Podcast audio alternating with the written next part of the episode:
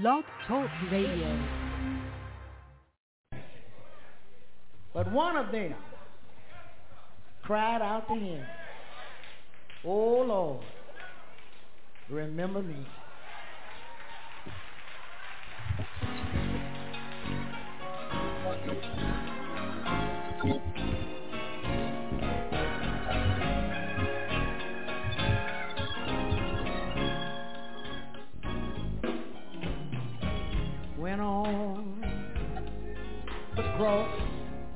Calvary. The Lord was crucified. The mob stood round about him and they mocked him until he died. And there were two thieves hanging there beside him just to share the agony. But one of them, one of them cried out to him, Oh Lord, remember me. Oh, shame kill him out there on that old rugged cross. But such a death was needed. Just to rescue all of us. That were lost. Oh, His blood is made of ransom just to set the captive free.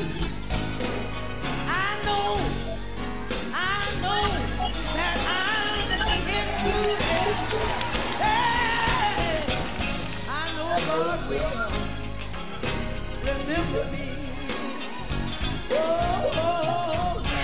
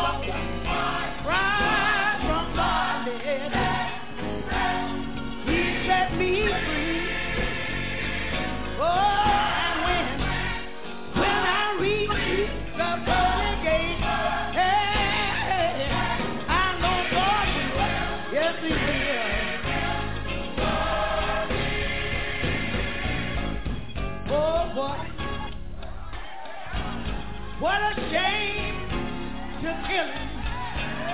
Oh, there on that old rugged cross. But such a death, such a death, it was needed, yes it was, to rescue all of us that was lost. Hey, God's blood is made a ransom. Oh, just set the captive free. I know,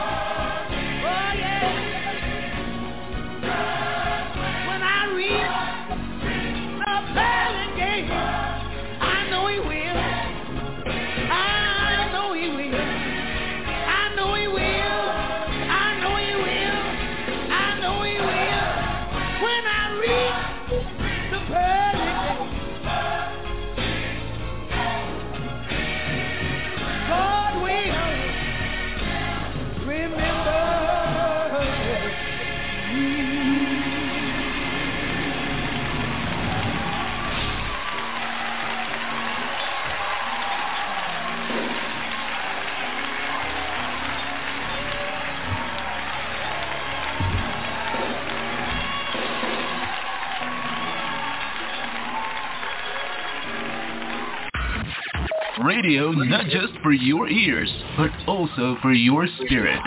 Jesus in the Morning Radio. And you're with Barbara. Hallelujah, hallelujah, Miss Albertina Walker this morning. Will God remember me? I know he will. Hallelujah. He will remember us when we get to go, when we are leaving here. Hallelujah. So we're grateful unto Almighty God for another Wednesday morning. And uh, we thank him for today. He woke us up, closing our right minds. We have the use and, activity of our limbs, life, health, and strength. And I want to apologize for yesterday because I was very busy, very busy. And I'm getting the fourth Sunday fellowship together for June the 25th and uh, a number of other things. But nonetheless, God blessed us to get through the book of Exodus. And uh, we're going to start, hopefully on Monday, the book of Genesis. So today I'm bringing three different testimonies uh, that we can take a listen to. And when we hear testimonies, it just should remind us of who God is, what he said he would do, what he has done, and what we have the faith to believe he's going to do for us. Our testimonies may not be the same, but it's the same God that we're dependent on, that we're trusting, that we have faith in, that we have patience waiting on him.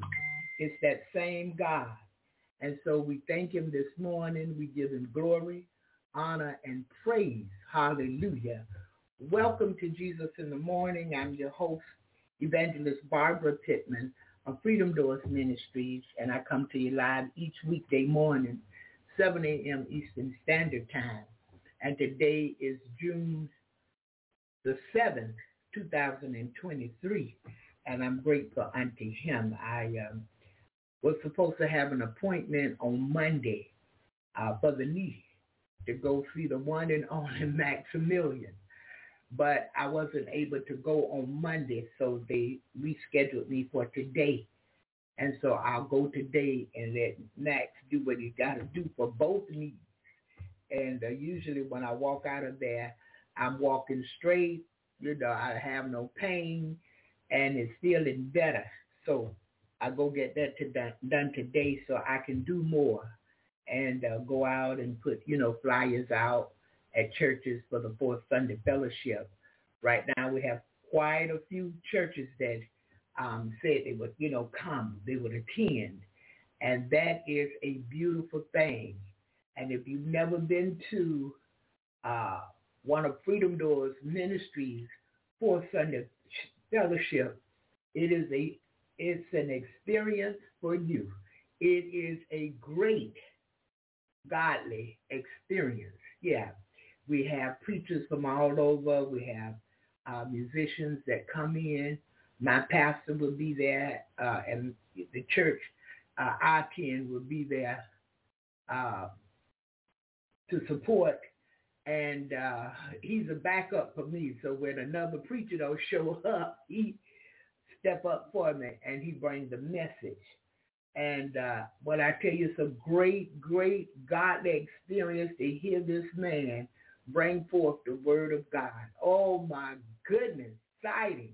Yeah, he don't hoop. He don't hoop. He just stand flat feet and preach that word. He teach and preach it. And most people say, who is that? and I'm proud to say that is my pastor, Bishop Carl Doze of Divine Truth. And the Divine Truth uh, and deliverance ministry because they have a deliverance ministry. And uh, uh, altar call, all he and his wife, they work together on that altar. It's just a beautiful thing. Also, um, there's a male group out of Atlantic Beach, and they they are coming to sing for us. And uh, my grandsons, they're musicians and singers, and they will come and uh, render a couple of selections. But it, it, it's, it's just a beautiful, beautiful spiritual experience. Uh, if you've never attended that Fourth Sunday Fellowship, and you can get there June the 25th of 2023, you won't be disappointed. Hallelujah. So we thank God. I'm excited. And I got a lot done yesterday. I got one phone call I'm waiting for. And once I get that phone call, my work is completed.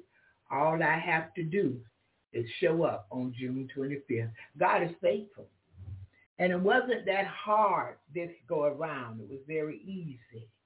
And so next month we do it again, the fourth Sunday in July. And there will be uh, different churches there, more churches, but different than this month. And that's what I do. I invite different churches and we come together. This pastor get to meet that pastor. And if they have an anniversary or something, you know, you can send out your invitations. They'll remember you and come and support your anniversary or whatever it is you're doing over at your church, revival, you know, whatever. Because usually they have a different speaker here when we have revival. Yeah, we have a three-night revival and we have three different speakers. Sometimes, um, it depending on where I'm going, it may be a three-night revival and I do all three nights. But it just depends again on how God is moving and what he said to do. So I'm, I'm excited. I thank him, thank him, thank him for all he has done in my life. Yes, Brother Louis. Yes, yes. That's what he'll do today. he will pop me, pop, pop. And I feel nothing. When he hit the first knee, you feel nothing. He hit the second knee, you feel nothing. He said, stretch your legs out, stretch them back in, stretch your legs out, stretch them back. Now get up and walk. Yeah, and I skipped across the room. yeah, Maximilian is the one. Yes, he is. All right, so listen, we're going to one more request of the morning, and when we come back, we are coming back with our morning prayer, and uh, after morning prayer, a few more words of encouragement, and then we're going to take a listen to three different testimonies. And look, if you, you forgot the $500, if you can, just uh, plant what you can when you can, and that's all right. It's all right. Yeah, because I'm still working on that as well. All right. God bless you. God bless you. Let's go to the next song.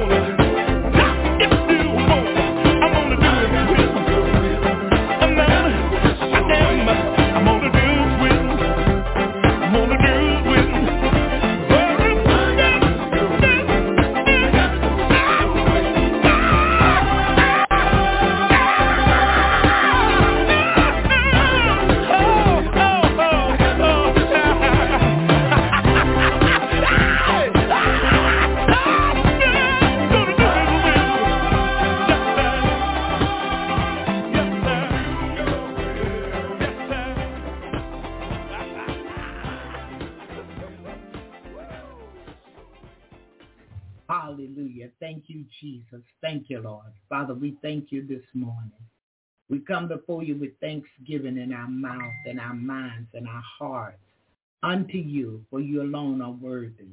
We thank you for this day, for waking us up. Thank you for being clothed in our right mind, a mind to remember you, a mind to remember your son Jesus, a mind to remember what you've done, what you're doing right now, and what you're going to do. Father, we thank you for a mind this morning to remember to seek your face, to turn from our wicked ways, so that you can hear from heaven and forgive our sins and heal the land. Father, America need a great healing. And we thank you this morning for considering us as your people. We thank you this morning for being on our side in spite of us, for looking beyond our fault and yet meeting need. Oh, we're grateful unto you this morning. We appreciate you. And Father, we love you. Oh, we thank you this morning. We thank you for your love towards us, your grace and your mercy. And Father, we come bow down this morning asking that you would remember every caller and every listener, those coming through the podcast and the archives. Father, we ask that you would move for every household represented here. Ask that your spirit would come in and come through each home. And Lord, whatever needs fixing today, we ask that you would fix it because if you fix it, it can't be broken. Father, we give you glory for it. We thank you this morning. Hallelujah. And we reverence you, Almighty God, Jehovah, that have all power. There is no higher power. We come this morning seeking your face. We come this morning leaning and depending on you, trusting you today. That God, you would work everything out for us. That you would draw us ever closer and that, Father, as we lift you up, you would draw men unto you in the name of Jesus. Thank you for what you've done already. Thank you for what you're doing right now. Thank you for what you're going to do.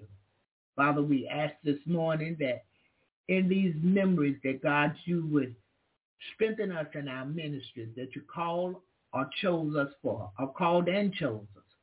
Lord, you called us to do something. You saved us for the vineyard. For the harvest is plenteous, but the labors are few. We ask you this morning, send more laborers, Father. But remember the labor that you called and chose us to do. Stir up the gifts in us. That, Father, we'll work unto you while it's day. Night is coming and no man can see. We thank you this morning, not only for hearing, but we thank you for answering. Father, the world is in need of you. They've turned their back on you. Father, they put their own plan into action, which will only bring destruction. Because without you, we can do nothing. Without you, it won't be successful. Without you, it can't last. So we come lifting up the leadership of every country this morning, even our enemies. Father, have mercy this morning in the name of Jesus. Fix their hearts and regulate their minds. That God, it will end up with a mind to come to you wholeheartedly in the name of Jesus. Those that are in the church, those that go to church, those that say they're the church, Lord, have mercy this morning and help us all to gird up the loins of our hearts and minds in your word and in you today, in the name of Jesus. Help us to be word walking, word speaking, word living people, your word. Hallelujah. According to your will. And Lord, we know that no one can do it except you draw.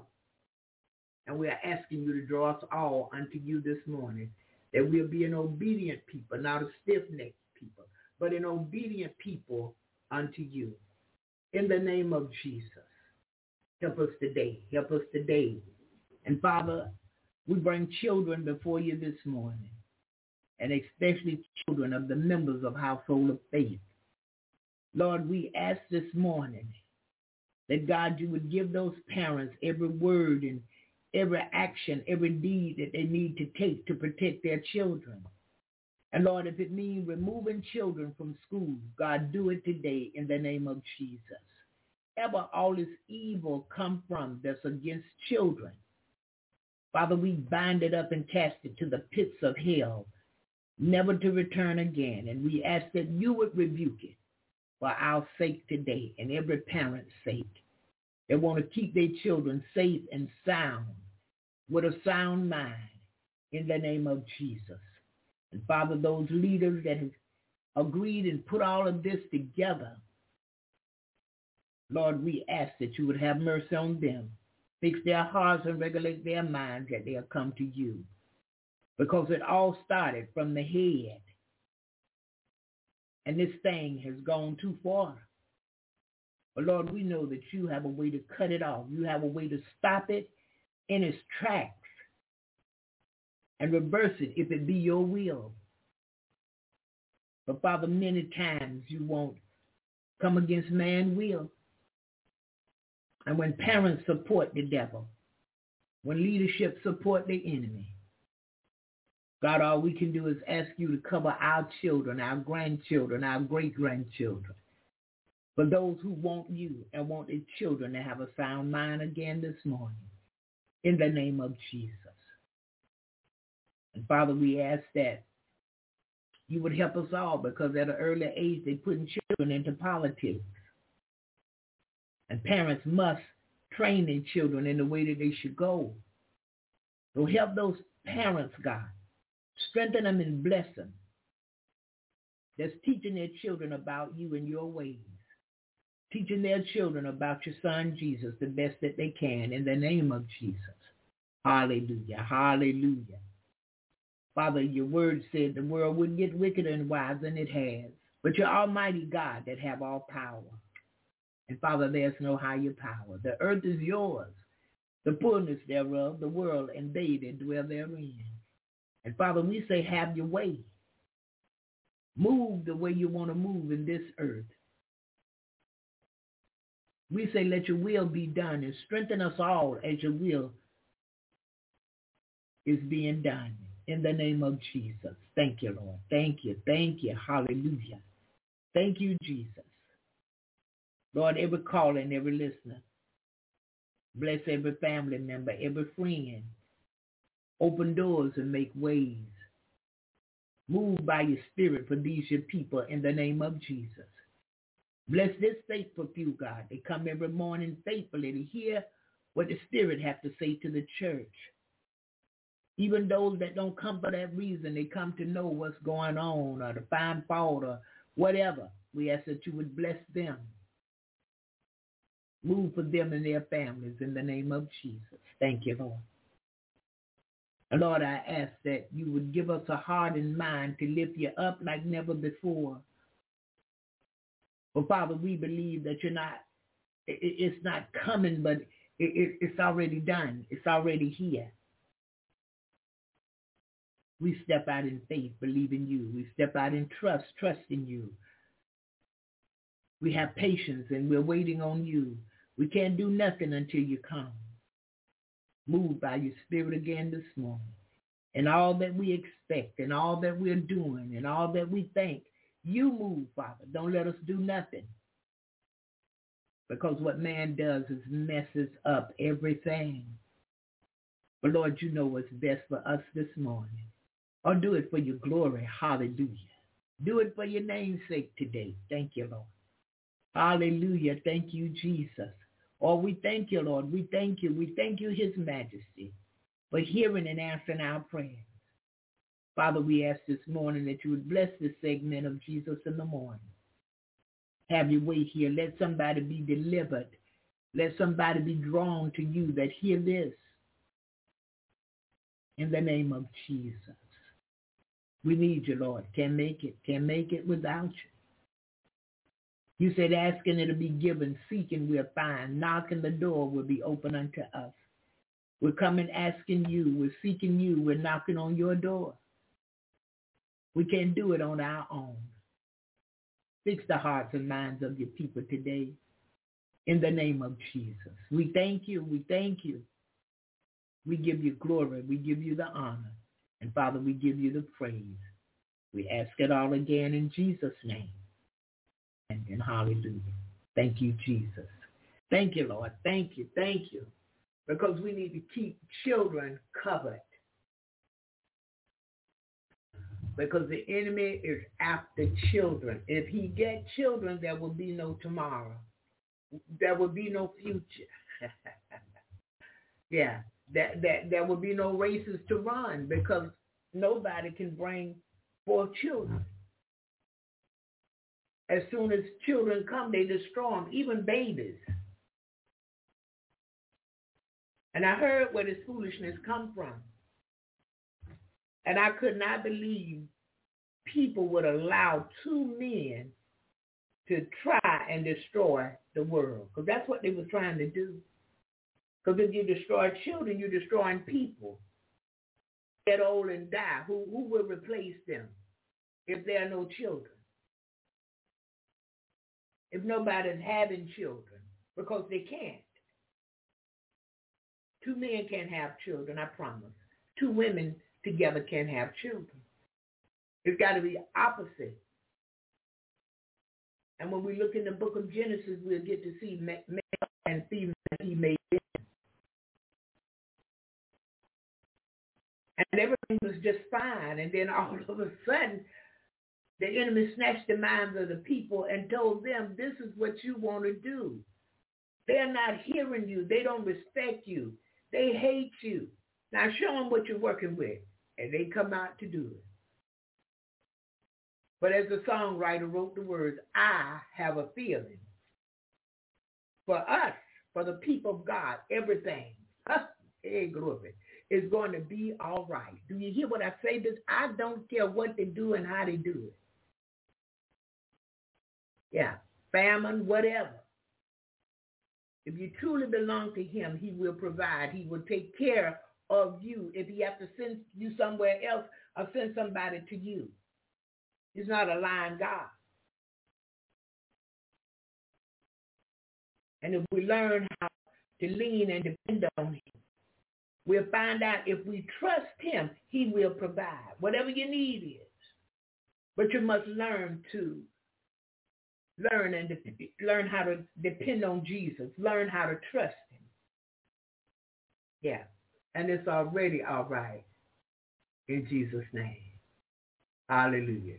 Yeah, that's what it does, Brother Louis. It feels the uh the emptiness where the cartilage is gone and we're bone rubbing bone and that kind of thing. And sometimes there's a big bruise or whatever, and it helps that, yeah, so that you have cushion in your knees, cartilage again in your knees. Yes, sir. Yeah, so we're moving right along this morning, And uh, we thank God again for another day. Thank him for all he has done, what he's doing right now, and what he's going to do great again this morning and mighty things. Hallelujah. Listen, we're going in with our first testimony of the morning. And uh, let's take a listen. I ended up coming to coming to the conversation where it's just like the way, a wage for my soul. I could pretty much say to him, like, I, I, I can do something, you know, I can actually give you something that no one else can really give you. It's pretty much pretty much asking me, like, look, I can work with you, you can work with me, I give you what you want, and you give me what you want. And eventually, I ended up giving in, um, and then I ended up pretty much saying yes, yeah, I'll work with you. I literally felt something leave from my body. At that point, I thought everything was that was it. So thank you so much for having us here at Echo Church. Um, why don't you just give us a bit of intro on who you are, where you're from? Hey guys, I'm Jay Shield. Um, I'm 22 years old. I'm part of the key team here at Echo Church, so I'm full-time in ministry. I've been saved for about four years of my life, um, so this will be my fourth at the moment. Um, started when I was 18, so um, just later in my 18, so I was almost 19. Um, I grew up in a church with um, with my mum. Um, probably we'd only really go to like big events and sometimes before my great grandmother passed away, I used to kind of go a bit more regularly. I don't remember too much, you know, running around Sunday school. I didn't really, I remember like a few of the leaders back then, but I was still really too young to understand who Jesus really was at that time. Um, both my sisters went there as well. It was just me, my whole family, just other than my dad, because my dad's a Hindu. But other than that, there was only, I think, a couple of years where I really remember going to church. Um, while I was young. Look, having um, a mum that was Christian um, and a dad that was Hindu, it was always really a lot of tension at home. Um, I think that's one thing that they kind of they let they just kind of decided on me to just make sure that he decides who you know who really wants to follow when it comes to you know the religious path in life. But um, as I grew up, I couldn't um, it's one thing that kind of made me drift away from home. And then, you know, leading down to that, that I think the biggest pivotal point, finding new friends really outside of school. And then after I found these friends, I saw, you know, pure hearts in these people of like, you know, who they wanted to be and what they wanted to do. But by hand, they were doing something completely different. And then from there, I kind of stuck with them because, you know, I kind of fell into the trap. I was like, oh, you know what, I can probably help these people. Um, you know, I can help these people become bit bigger and better and actually, you know, achieve their dreams and goals and like my dreams, my aspire, aspirations kind of lined up with um with them as well. So look, I tried um I tried doing that and I ended up being more like them. Not saying they're all completely bad people, but um look, one of them's in jail and has been in jail since um, I think I've been like I think 17. Um, another's doing quite well business-wise, and I've got another person who's a bit more lost in life as well. Um, out of that friend group that I was in, um, and they still don't know Jesus. So at the end of the day, I think being in that friend group, it kind of led me down that pathway of selling drugs, allowed me to be a drug dealer, um, allowed me to get addicted to drugs by by the time I was 17, um, and through that, I think that was my pivotal point. Just I think understanding that I didn't know who where I was, just to try to live my life out somewhere else because I couldn't really find you know peace at home. So I tried to go out. That was um, what kind of made me go towards my friends, and then from there led me down to my addiction, and then led me down to everything else I kind of did in life. When I was one of my cousin's 18th birthdays, and we just I went to go get smokes or something from the service station, and then when we were going there, we were just running a amok on the road. And eventually, the police officers came by, and then they just wanted to just, just talk to us. As soon as I saw them, they told us to wait. I just ran. I ran. I tried to. I had, the, I had like a weapon on me. I had um, drugs on me as well, so I quickly tried to take everything out. But when I did, by the time they, I tried to get everything out, they got me. Um, and then from there, ended up going to court a few months down the track. Um, so they took me over to an overnight cell. Um, so I stayed there, and then I ended up getting out the same night. Honestly, I walked out of the court. You know, I watched my mum cry in court with me, um, realizing what I've done for my life and how much I've actually destroyed my life. And I didn't really realize that at that point. I um, I walked out of court like almost almost laughing and realizing like, you know what, if this is how my life is going to be, I'm just going to do 10 times worse. And I ended up going more, more down the path of selling drugs, ended up selling more drugs, more dangerous drugs as well. My heart was slowly going as well of me, you know, trying to do something good in this world. The group that I was with, um, like honestly, I looked at them um, from like an outside sometimes, and I, like I remember listening to their music, and um, they you know go out to like random studios and stuff, and they start recording, and I saw how gifted these people were, and I saw I'm like, you know what, like I don't see this anywhere else, especially you know, from where we are in Campbelltown. I'm like, there's something that you guys have that I don't see anywhere else. And I see that you guys can really do, like you could really change the world. If all of us actually came together and actually did this right, I feel like this, this could be it. One of um, the core people of the group ended up getting locked up. Um, um, ended up selling drugs to an undercover, and then from there the group kind of disbanded a little bit. Um, we weren't as strong as we were before. Having him gone, we kind of just like, oh, what do we do? Kind of, I think we all tried to cope with it. That was the one thing for the first couple months. Like, oh, what do we do without him? Um, and then from there, I think everyone just kind of went their own little path. I thought that was going to be where I was going to be at the end of the day. I really loved music growing up. The importance of music as well. I saw the importance of how it can actually affect someone's life. And I saw, you know, they might, might have been rapping about certain things, but at the end of the day, I really thought that if you could really place like a message in someone's heart that could actually change them from inside out, I feel like, you know, that's actually something I could probably do. And with, you know, the group that we have, with the talent that you, these people had, and like, they were so hardworking with everything they do, and some of them still are. You know, the person, I've got a friend that's, you know, running a business and he's so hardworking, but he's just on the other side. he's just doing it for the wrong side. And it hurts me to see that something, that's you know, someone that much, like, like wisdom and gift like and talent that's placed upon his life is just going in an opposite direction and how much it could actually build something else. Um, but that really tied in into you know me wanting to become someone to kind of change this world. You know, the, the idea of having you know rapper friends, you know people who wanted to make music, people who were producing as well. Um, we're always high there. Every time we you know we'd end up you know freestyling or something together as a group. We're always you know sitting there playing games or something all together. We end up being like some random people, not random people's houses, but we end being like kind of like drugged up houses sometimes and just all kind of just be together in one place. I had a bit more, I think I was a bit more spiritual compared to the rest of the group. Um, having, you know, a Hindu dad and, you know, a Christian mum, the spiritual aspect of my life was always connected to me. Um, you know, understanding that there is a God and there is, you know, spirit to this, this world. Like I was pretty agnostic. I definitely knew that there was a God out there. Um, and I think as, you know, I was dealing myself with drugs and you know all these things. I could I knew personally that drugs are a gateway to spiritual um, things as well. So I think I kind of used it at the same time a little bit. I kind of was like, you know what, I can feel more. You know, I can, you know, when you're, you know, your senses are a bit higher when you're high, or you know, I took a bit of LSD and stuff as well. So I, it could really open me up into a spiritual sense. I was actually out one night with a few friends, um, and like I was always, you know, that one person. If I was on drugs, I'd actually be the other person helping everyone else out. So I ended up, just, I think, just taking too much drugs this one this one night, and um, had like LSD, had um, had MDMA. Um, I was having like CO2. I was just like just going crazy. Um, I think eventually I ended up I ended up going in loops. Um, I ended up going up to a person and like um, asking them a question, and then like I think five minutes later I do the same thing, and co- me consciously not knowing, and then as soon as I ask that last question, I'm like, what the heck is happening? And like I literally lost myself. I lost myself that whole night, and um, I was like, I actually I couldn't control what I was doing.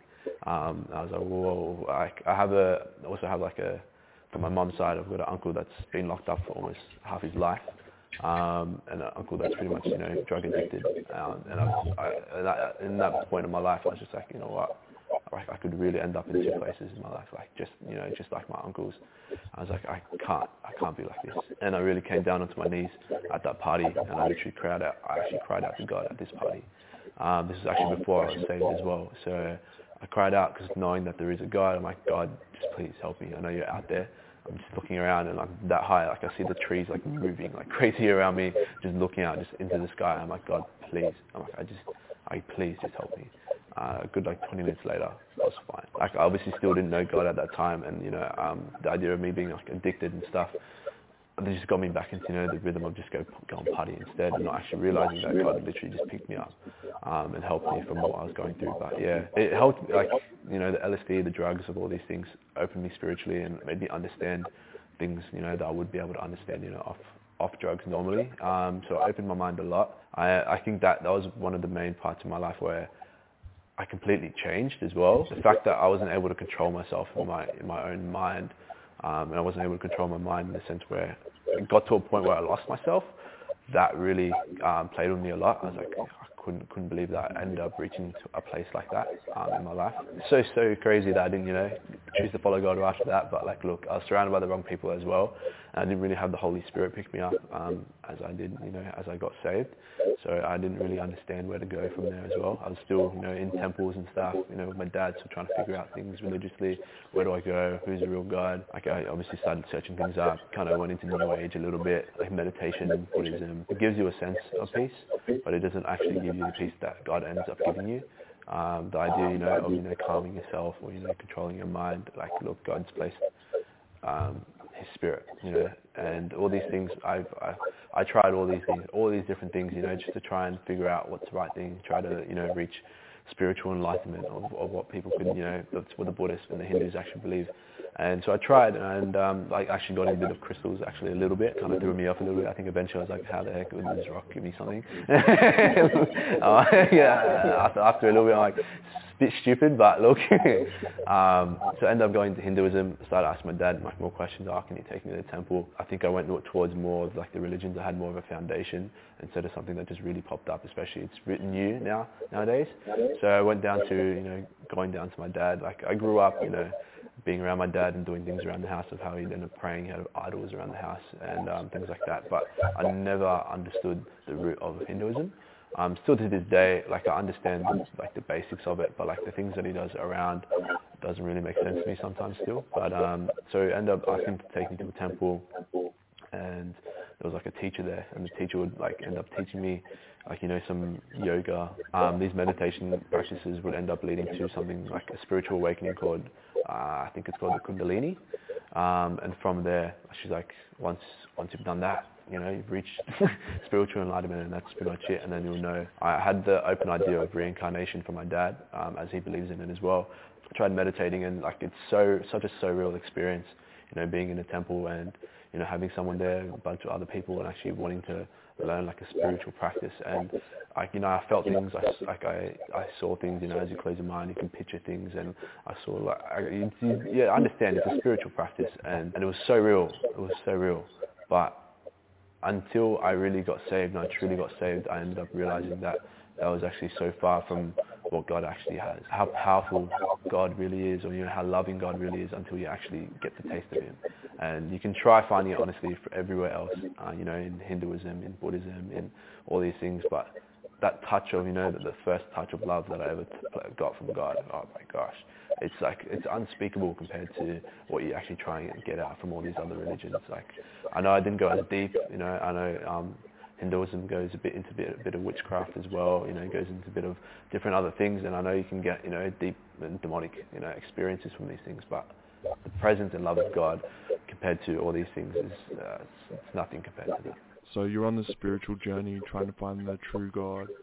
How did you go from there to finding Jesus? One night, and um, after one of the experiences of you know me coming from that party and having LSD. This was I think a couple months after that that part. I ended up taking LSD again. It really kind of messed me up that night and ended up kind of having almost a similar experience as, as what I did at that party. But this time I was a bit more open to the spiritual spiritual realm. It was like one of my friends' brother's party, so I was just there and I was close to his brother as well. So you know, we ended up partying with them. Um, but you know, me being around people I didn't know, I think I just I was like, oh, what's happening? and I'm just sitting down with my mate in, in, in his room, and um, ended up literally having an encounter with Satan, and Satan was literally just speaking, speaking out of him. We're very spiritual kind of together, and like he was always like that.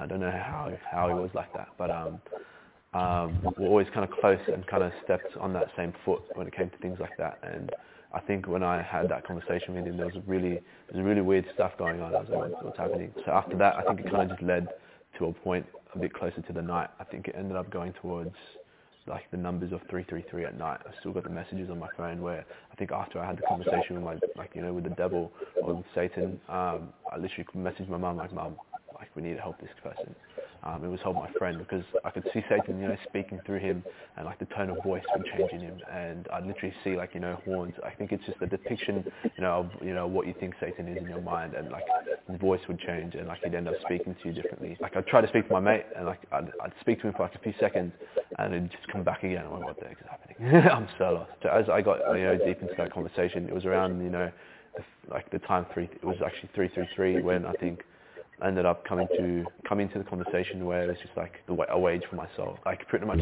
Satan was like, I, I, you can do something, and you know, we, I can actually give you something that no one else can really give you, and it was giving me like an opportunity to pretty much like I understood the idea of you know selling your soul to the devil at that point. You know, being in the music industry and all these things. Uh, like I'm like, look, you don't get that big for no reason. You know, you can't just get that, especially if your music's not even good. like you know, I looked at it. I'm like, look, it's it's understandable. You know, having the spiritual background, I'm like, yeah, right, it makes sense.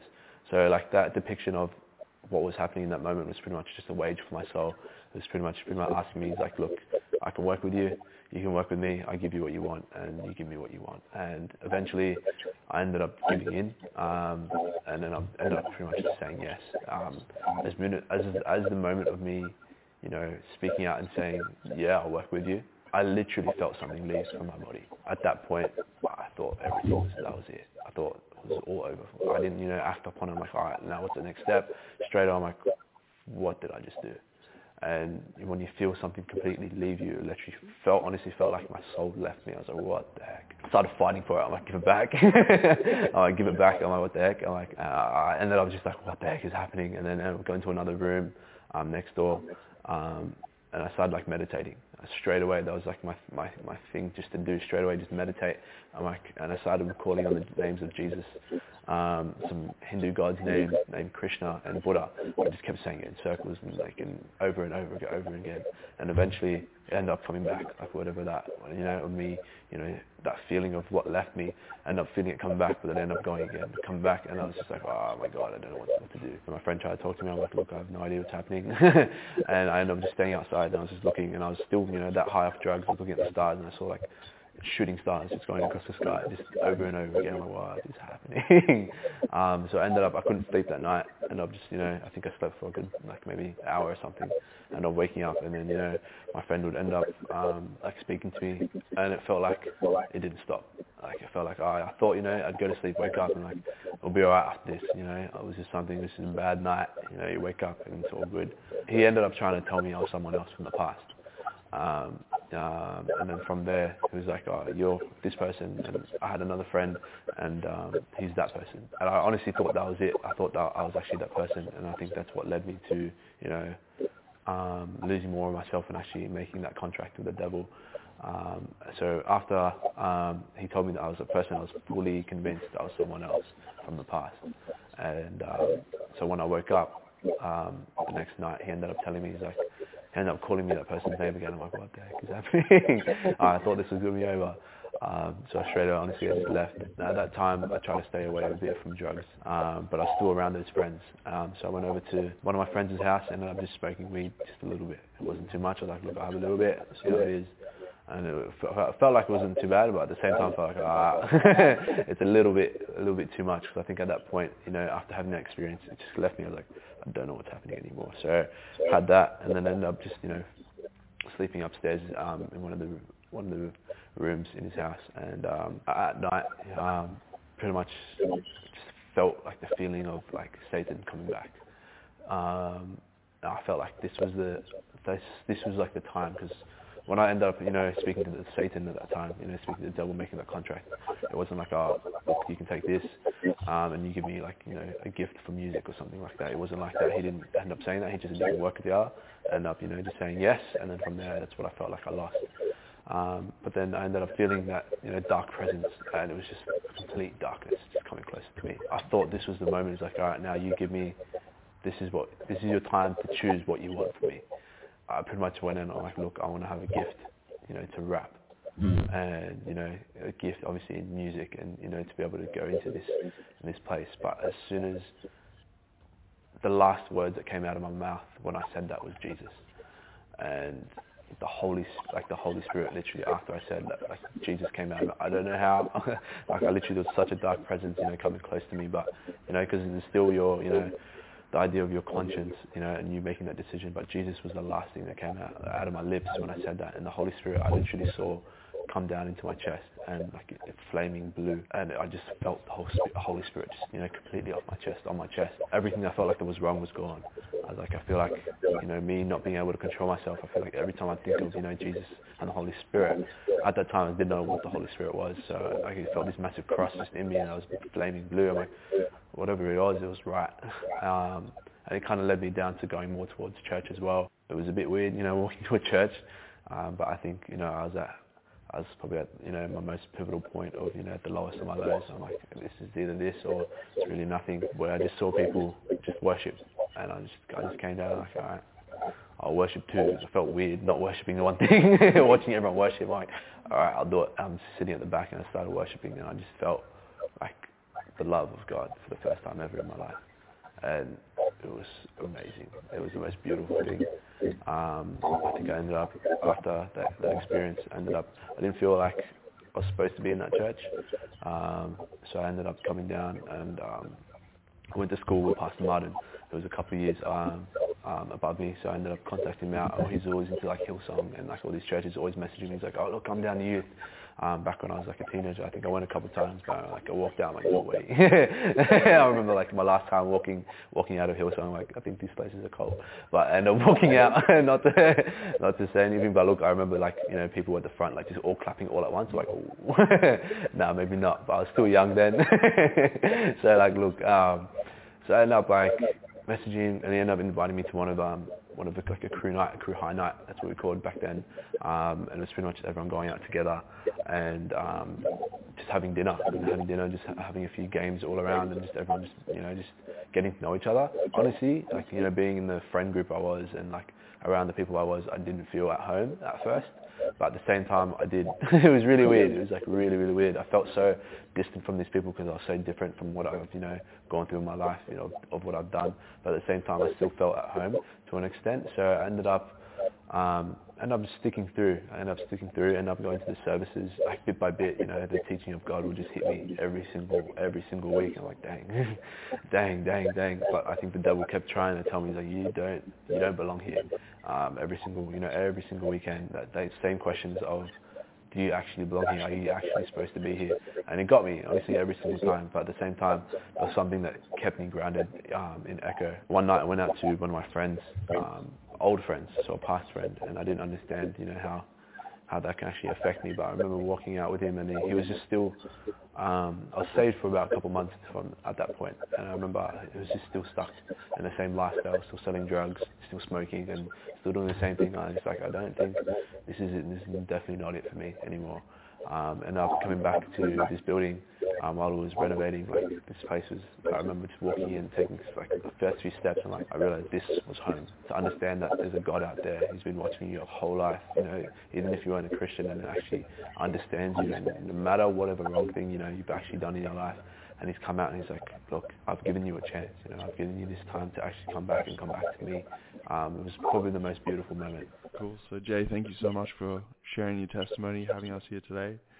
Um, last thing to do is just to pray for anyone who might be watching. Yeah. All right. Um, all right. Thank you, Lord, for, for this opportunity to be able to to be able to come here and share share what you have done in my life, Lord God. I just pray for every single person that's that's watching this right now, for anyone that's you know, related to this story, related to my testimony of how how that you've worked in my life. I just ask for your Holy Spirit just to be upon them, how your Holy Spirit just to guide them to actually realizing who they really are in their life, to actually realizing that you are the one true God um, of their life and that you actually want to have this personal experience with their life. So I just ask for, for every single person to just just look up to God right now and just actually just decide to believe in Jesus Christ in the first place. Decide to actually give their life and actually live out a life in sacrifice to Jesus Christ. That's what He's done for us. Um, as He went down to the cross, His whole life was a sacrifice, a ransom for, for, for many and for us. So we just ask for, for your spirit just to come upon every single person, Lord God, who's watching this right now. For your spirit to guide them and to bring them into, into a covenant with you, Lord God. In Jesus' name, amen. All right, all right. Amen, amen, amen. Come on, everybody, get your feet happy. Let's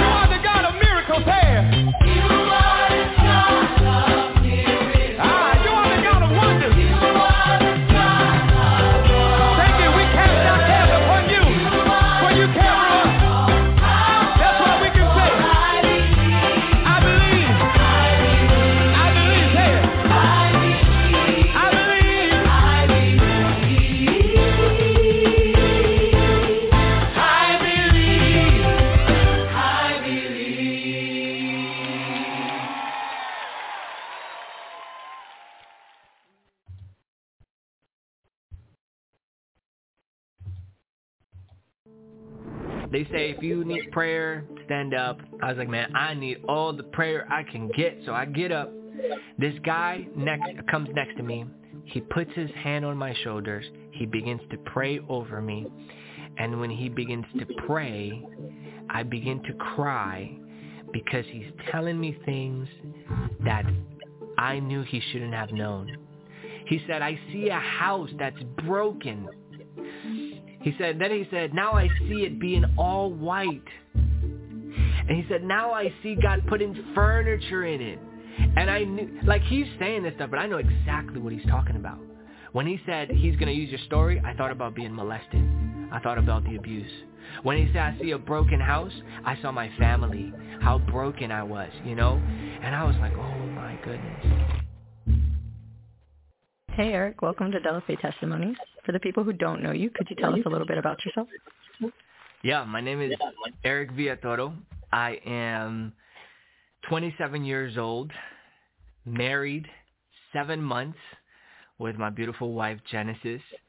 And uh, I'm the lead director and founder of Delafe Testimony. So a lot of people have been asking um, for me to share my testimony, and so I'm excited to be able to today, finally, by God's grace, be able to share what God has done in my life. So that's just a little bit about who I am and what God has me doing right now.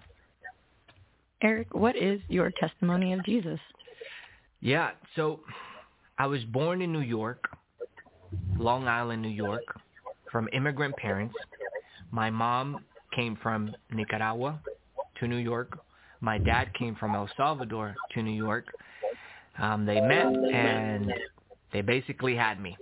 Um, it was happened really quickly. They were both really young. I think my mom might have been like 23, 24. My dad was like 22, 21. And uh, I was born. And immediately after I was born, nine months after I was born, they separated. And so I actually never really got to see my parents in that way. Um, from an early age, I just heard about my dad, but I didn't really have a relationship with him because right when they separated at nine months, my mom actually left back home to her home country in Nicaragua and she took me with her. So when she took me with her, um, now I found myself in a whole different place. Not that I knew, you know, nine months, I don't really know what's going on, but I remember growing up in Nicaragua um, and it was I mean it was amazing. It was beautiful. You know, it was it's a third world country, and so it's very poor. But uh, playing on the dirt, um, you know, just living a very simple life with my cousins. I had a lot of family out there, um, and so I I had a really really great childhood growing up from like one to five essentially. I have a lot of great memories. Um, my mom would tell me about my dad you know, she would always tell me, "Hey, you have a dad. He loves you. He lives in the United States."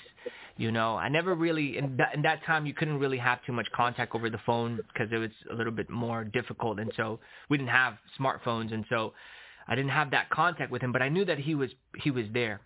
Um, now, my story began to take a turn. My life began to take a turn at the age of five, very early on. So around the age of five um, I was sexually abused um, for the first time. Now, this is interesting because always in my life there was always two stories happening. Okay, there was seeds being planted of who God was and and you know um, just that, and then there was the other side where things would be happening that would for lack of better words, would, would, would really harm me, you know, hurt me, and nobody knew about. So my mom would used to always tell me about God, you know, when I was in when we would go to bed and stuff, she would tell me about Jesus. But now I also found myself at five years old being molested for the first time, and immediately when the molestation happened, um, it kind of just opened up this whole new world of of uh, sexuality, like just being really curious. Um, I was molested multiple times, actually, from the age of five to the age of ten, by both men and women. The first time it happened under my mom's roof, it was a family friend, um, and then it began to happen with uh, cousins. Um, the cousins were what I what I know now is child on child abuse. So it was us playing, and now all of a sudden we're doing inappropriate things together. Um, and none of our parents knew about this. At the age of eight, I decide. Uh, well, I didn't decide, but my my dad comes back into the picture, and he speaks with my mom, and they basically they come to the conclusion that I should move to the United States. And they ask me, say, "Hey, do you want to move to the United States?" When they asked me, "Do I want to move to the United States?"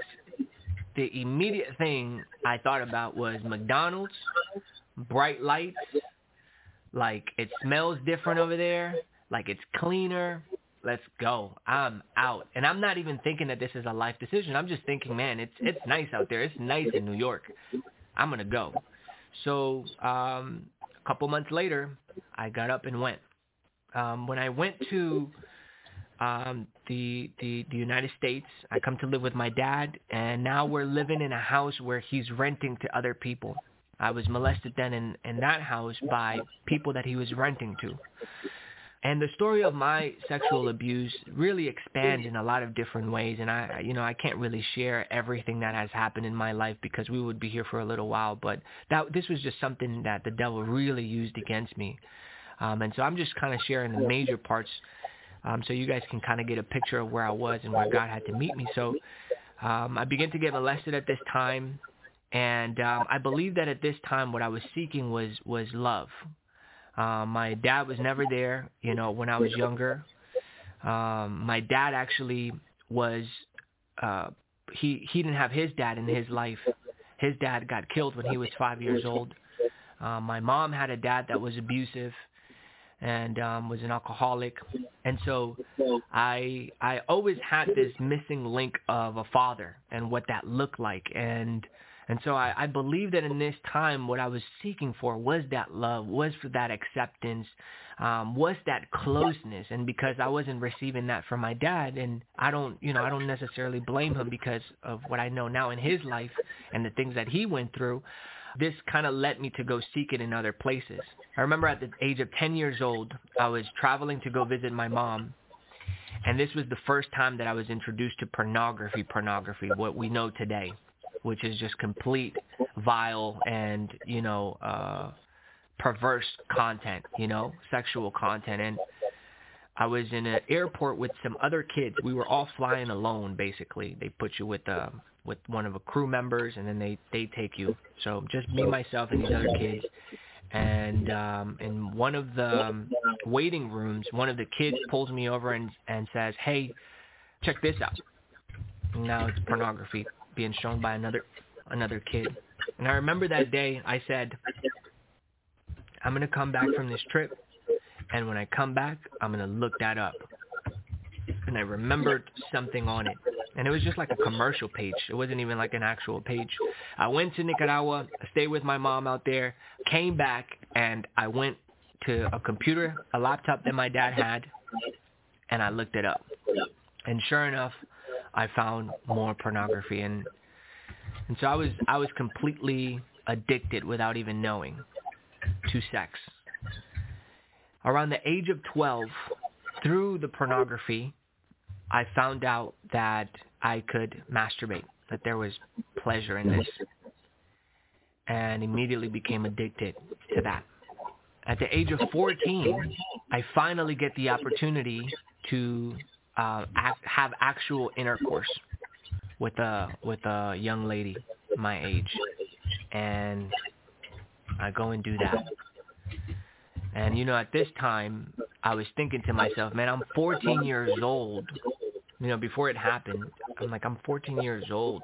Everybody's around me telling me, man, I've had it at 12 years old. You know, 10, 13. Kids are bragging about this, you know, like sex, you know, like you got to have it. And so I'm thinking to myself, man, I'm running late.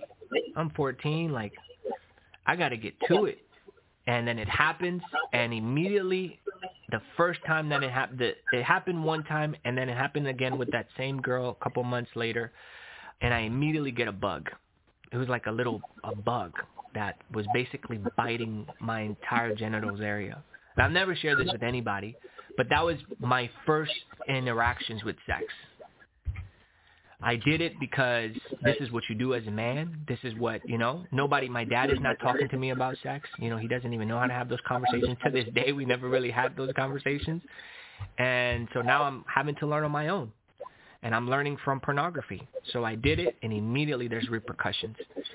And now I'm itching. And I'm in church at this time with my dad and I'm having to not tell anybody because what am I going to say? The the itching got so bad to the point where I was literally at church scratching myself, and I was so embarrassed. And finally, I knew that I had to tell because it was just spreading.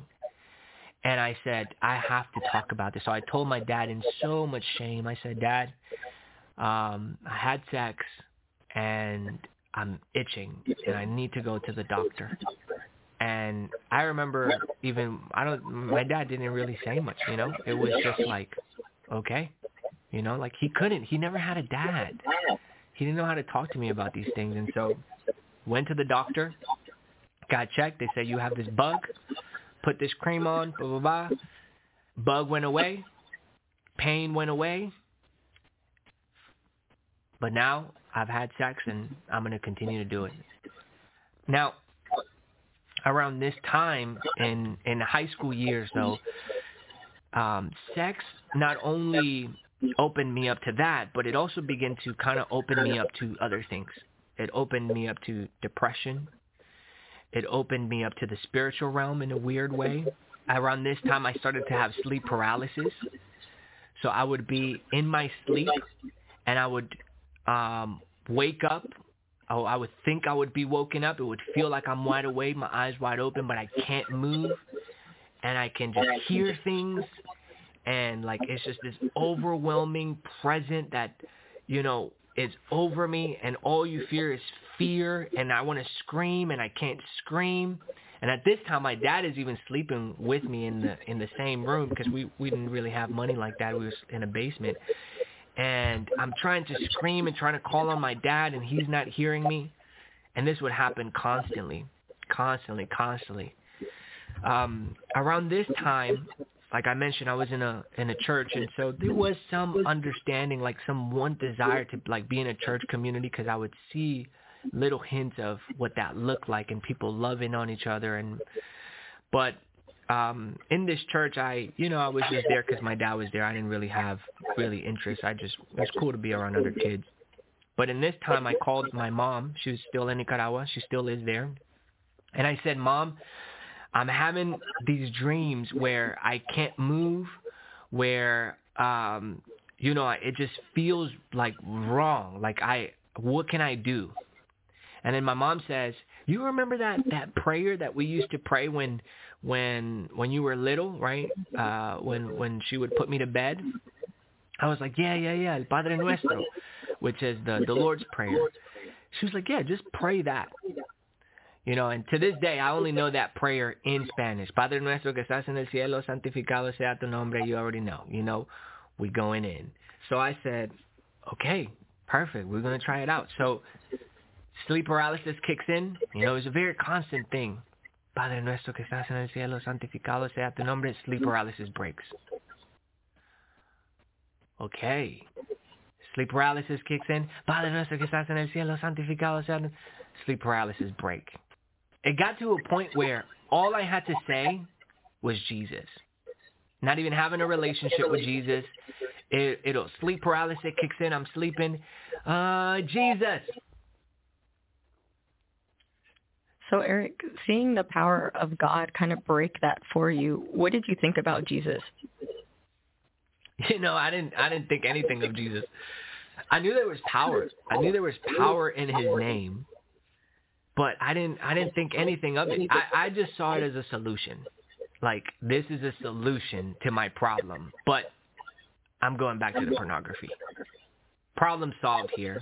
We're good here. All right. Whenever this kicks in, Jesus, Padre Nuestro, Amen. But when I'm not sleeping, pornography, right? Masturbating. Um, so I didn't really have too much an understanding of Jesus. So I come out of high school. when I come out of high school, I'm I get deeper into darkness. So now I start smoking weed. You know, I drop out of college. I'm still having sex. I'm in a six-year relationship with this young lady from high school. At this same time, you know, praying certain things. You know, God, my friends are in college. They're doing great, and I hate it. I'm not in college. I don't feel like I'm doing great. They're doing great. Jealousy, right? Help me with this jealousy. Because of the sex and because of all of these things that were happening, I was also dealing with depression. God, take this depression from me. Like, I was starting to call out to God for things that I knew I had no control over, right? And he would take the jealousy away. Like, he would take certain things away. Like, he would answer my prayers. I really felt like he was answering my prayers and showing himself real to me. So then the jealousy all of a sudden would, would go away. I would say, God, you know, like, uh, you know, give me joy. Like, give me these different things that I, I was lacking in. And he would provide. And I would know, whoa, this is real. You know, there was this one time I put a show in D.C. or a, a, a beat battle type thing, you know, and, and the involved in the music and everything. And uh, the day of the beat battle, it was supposed to rain. The forecast, we knew from two days, it's saying it's gonna rain all day. And that day, I'm like, God, make the rain stop. Like, don't let it rain. And I'm believing it. I wake up, and my team, my team at the time maybe remembers that day. I was like, it's not raining. Don't worry about it. God got us. You know, I was like, if you didn't really know me, if you didn't know Jesus like that, you would think I'm like, a, you know what I'm saying, like a Christian or something. Like God got us. Literally, the rain would get pushed back every hour. It would be at 90% at 3 p.m. Then it was 20. Then we came to, you know, 4 p.m. It'll just kept getting pushed back. We got in the venue, boom, and it rains. So God was like showing me, like, hey, I'm real. I'm real. And I'll be like, okay. But then I started to getting into New Age without even knowing. In these rap shows, people will be wearing little crystals. You know, it's a cool thing. You got the crystal wrapped around the little copper wire or whatever. You know, everybody's making them. You know, they look fire. You know, it's like nice, cool looking rock. So I'm like, man, I want to support your business. You know, like, yeah, man, this this means you know protection, and this means like encouragement, like you know, whatever, wisdom and all these things. And I'm like, yeah, that's cool. I want that, but it just looks cool. I want to support your business. Here, boom. Now I got crystals on me. You know, I'm walking around with a crystal. Then at some point, I do mushrooms. My girlfriend at the time finds what we call a plug, right? Somebody that sells it. I was scared about it, but I was like, let's do it. And um, that really opened me up to this like spiritual realm. I saw demons in that in that encounter. I felt the peace at first. It started with this peaceful and loving space. Then it soon turned dark. And after that moment, I said, I'm not doing shrooms for a good five, six months anymore. I'm good, you know, like that was good enough for me. And I was like, okay, I'm gonna get my life in order, in order. Praying, praying, praying, praying. God, remove people. God, do this, you know. You know, now I'm even potentially even thinking about, you know, like meditating and doing all of these things. My ex-girlfriend is charging her crystals and doing all that stuff. I have some friends who are artists, reads me tarot cards in New York. But through that seeking out is where I believe um, God really, uh, he met me. So all of a sudden this relationship ends, Just breaks up. Um, and I know she she may watch this video, and I I don't want to dishonor her. There was a lot of things that happened in that relationship that really shouldn't have happened. Um, and one of those things that you know I, I was not proud of is the cheating. You know, I cheated multiple times in that relationship, and then um, finally got brought it to a, a halt. And now I found myself in this in in this hopeless place because I was alone in an apartment. Now I had to move back to my parents. God had removed and stripped me from all of these different relationships. And now I found myself in this bedroom crying out to God. And so I cry out to God. I said, God, I know you're real because of the Catholic background, right? Like I knew that. I knew that he was real from then. But then also I had experienced him in little moments in my life. So I said, God, I know that you are real. Come into my life. I said, God, give me a wife. I was heartbroken, you know, you got it.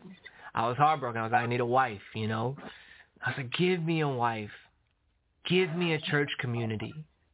Right? I had seen a little bit glimpses of what a church community looks like and I was like, give me a church community. Now, within the first month, Ashley, I forget her last name, Maldahar maybe. Um, she's a friend of my ex-girlfriend. She texts me. Actually, I, I, I had messaged her on Instagram about something, and she messaged me back and she said, "Hey Eric, I think you should come by to our youth gathering. I think it'll I think it'll help you." And I said, "Okay, I'm there." I pull up to the youth gathering, doubting, you know, but I'm hurting, so I'm like, okay, like I, I know I need to be here. I pull up to this, actually, this church here, King of the Nations Church in Rockville, Maryland. And so I come into this youth group, and it's people dressed like like me or better than me, you know, like just look cool. And I'm like, got the hip hop you know, uh, the Christian hip hop playing in the back. And I'm like, man, this is fire. But the difference now is that people are not trying to be better than anybody else. You know, people are not just looking for for what you what can you do for me, but it's just, hey, welcome. You know, bro, what's your you know, like what's your story? You know, bro, Jesus, you know, like man, you know, like just people just talking about God, talking about Jesus. But then something happened then they get into the message. And I'm like, whoa, I never heard stuff like this being talked like this, you know, like sermons in this way. And then they get to, uh, you know, they go into the worship, the message. I never seen people worship in that way, young people worship in that way. And then we get to the prayer part. Now, this is where God had me, right? So the prayer, they say, if you need prayer, something, something, stand up. I was like, man, I need all the prayer I can get. So I get up this guy next comes next to me. His name is Isaac. Isaac comes to me. He puts his hand on my shoulders. He begins to pray over me. And when he begins to pray, I begin to cry because he's telling me things that I knew he shouldn't have known. I didn't come into that church with a camera. I didn't come in that church looking like an artist. I have a picture when I came in. I was looking a little rough, you know. And he said, God is going to use you. The things that you have been through, God is going to use that to be able to connect with other people. And you're going to be a home to artists. He said, I see a house that's broken. He said, then he said, now I see it being all white. And he said, now I see God putting furniture in it. And I knew, like he's saying this stuff, but I know exactly what he's talking about. When he said he's going to use your story, I thought about being molested. I thought about the abuse. When he said I see a broken house, I saw my family, how broken I was, you know, how I didn't have my dad in my life. Um, even though he was there, it wasn't this father-son relationship, you know, how my mom, you know, my mom was back in Nicaragua. So I had this broken home and I was like, oh my goodness. Okay, okay. And then he says, I'm going to use you, you know, he's going to use you to, to connect with these different artists and everything. And I'm like, God, okay, you're not going to get rid of my, you know, my desires and my arts and what I, what I like to do. And I was like, oh man, okay, this is, this is crazy. So I go home and I'm like, man, I'm coming back. I kept coming back join uh, Holy Spirit Life Group, Freedom Life Group, um, uh, production team. And I'm like in it. I'm like, let's go. Everything. Like we going in. Like I'm here with my camera now recording. Like they didn't even have to ask me to record. I was just like, let's go. Like I'm, you know, to me this was like X-Men, you know, like people got gifts and talents and God is using them. And I'm like, use me, Lord. Like I'm in it. Pandemic hits. Now when the pandemic hits, you know, like everybody else, you find yourself alone with your Bible. It's you and God. You know, the church is the church building is closed. I still had to come in here to record the messages. I was helping part of the team, so I still had a little bit of community, and we still met on Zoom, and that was awesome. But it was different, though. There was death knocking at the door. There's people dying everywhere. The streets were empty. You know, like you felt you would drive. I remember driving outside and it was like, what is going on? There's nobody in this highway. Like the death toll is rising. My dad gets COVID, almost dies. You know, my stepmom gets COVID, pregnant. And I'm like, what is going on? Then I kind of get sick. I never got, I never, I never tested positive. Praise God. You know what I'm saying? But I believe I got sick one time. And when I got sick, I was in my room. I'm telling y'all, man, the peace I had because I was building this relationship with God. Man, I was like, we good. The chosen just dropped. Man, we in yeah, just going in, you know, in my Bible, sleep paralysis comes in in there, no problem, you know, like we we strapped up, you know, and so I'm like, just just in love with God, and then I start to realize, um, I really don't know why I need to love Jesus.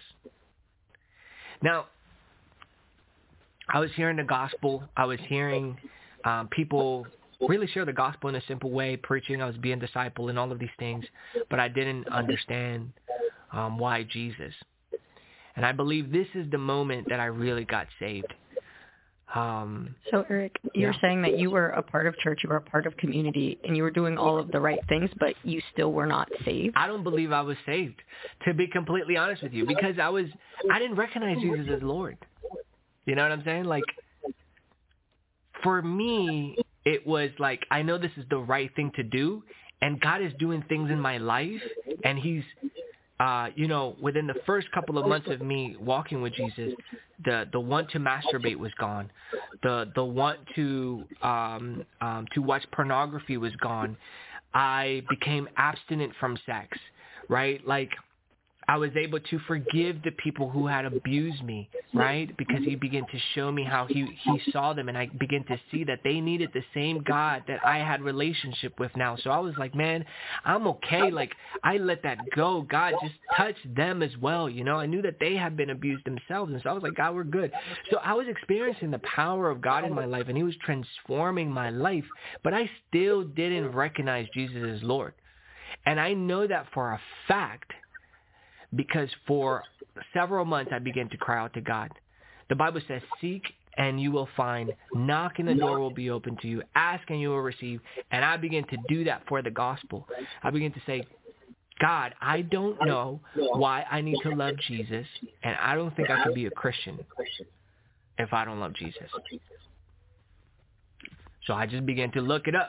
I and also this came through my discipleship because my discipleship, shout out to Carlos, Carlos discipled me, an incredible man of God. At some point in our life groups, he'll he'll he he actually specifically asked, "Tell me the gospel." And when it got to me, I was like, ah, and I knew, dude. I went home. I was like, I'm like, hold on now. You're supposed to know the gospel. You're supposed to know, you know, you're a Christian. I began to look, Google, began to watch Ray Comfort. Shout out to Ray Comfort. Ray Comfort really put it together for me. Really, God really used him. Began to get in Scripture, just seeking, seeking, seeking, seeking, and finally it made sense. It came together. I realized, okay, there's millions of God out there, millions of gods. Just in India, over 300 million gods that people are praying to, people are you know doing little things to but God, right? Like the creator of the universe. He actually was like, I understand. I understand that you guys are seeking here, here, here. I'm going to make it easy for you. I'm going to get off my throne. I'm going to come into the world. Jesus Christ. I'm going to live among you. Live a perfect life. Sinless. Right? Not only that, I'm going to tell you I'm God. There's a, this whole, you know, debates about, oh, Jesus doesn't say he's God. He says he's God. And then he tells you how he's going to prove it. And he tells you he's going to prove it by dying and resurrecting.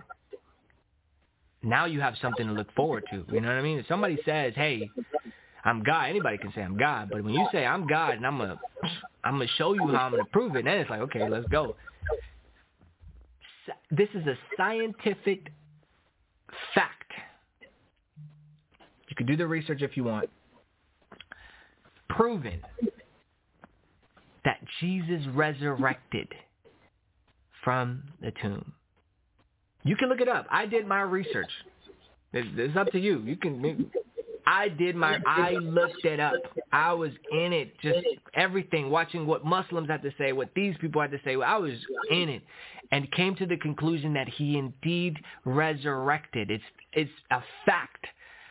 And I said, "Whoa!" And then I found out through the scriptures that all I had to do was believe in that and put my faith in it.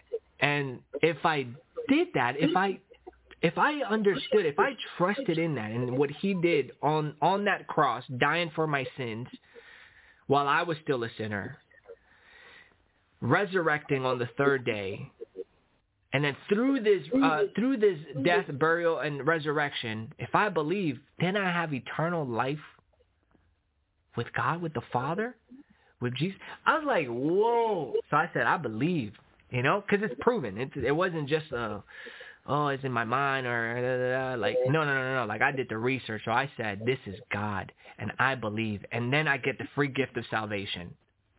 And that's when I believe I was saved when I understood that. And I said, Jesus, you are Lord. You know, there was repentance in my heart. I knew, man, I'm not going back to them waters. Not after now I see the cross in this way. Ain't no way. You died for me. It's a wrap. Never went back. Now, the last thing I want to share with you guys, though, is my third cry out. I first cried out for him to come into my life you know, give me a church. He did that. Give me a wife. He did that. I'm married now. Praise God. Beautiful wife. You know, then I cried out to him, hey, reveal yourself to me. Why do I need to love you, Jesus? Boom. He did that. Amen. Glory to God. And the third cry out was, God, I need you to use me. I have all these talents. I have these gifts. I have these skills. Use me. To make a long story short, I started doing a podcast in the pandemic and I started recording people's stories. And this gets into Delafe, right? I started recording people's stories, and I realized by episode 15, there was a conviction that I was recording everybody else's stories, which I didn't even realize it was their testimonies.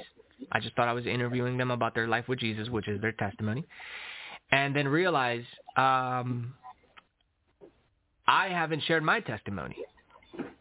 So I said, okay, God, how do I do this? I don't know how to do this.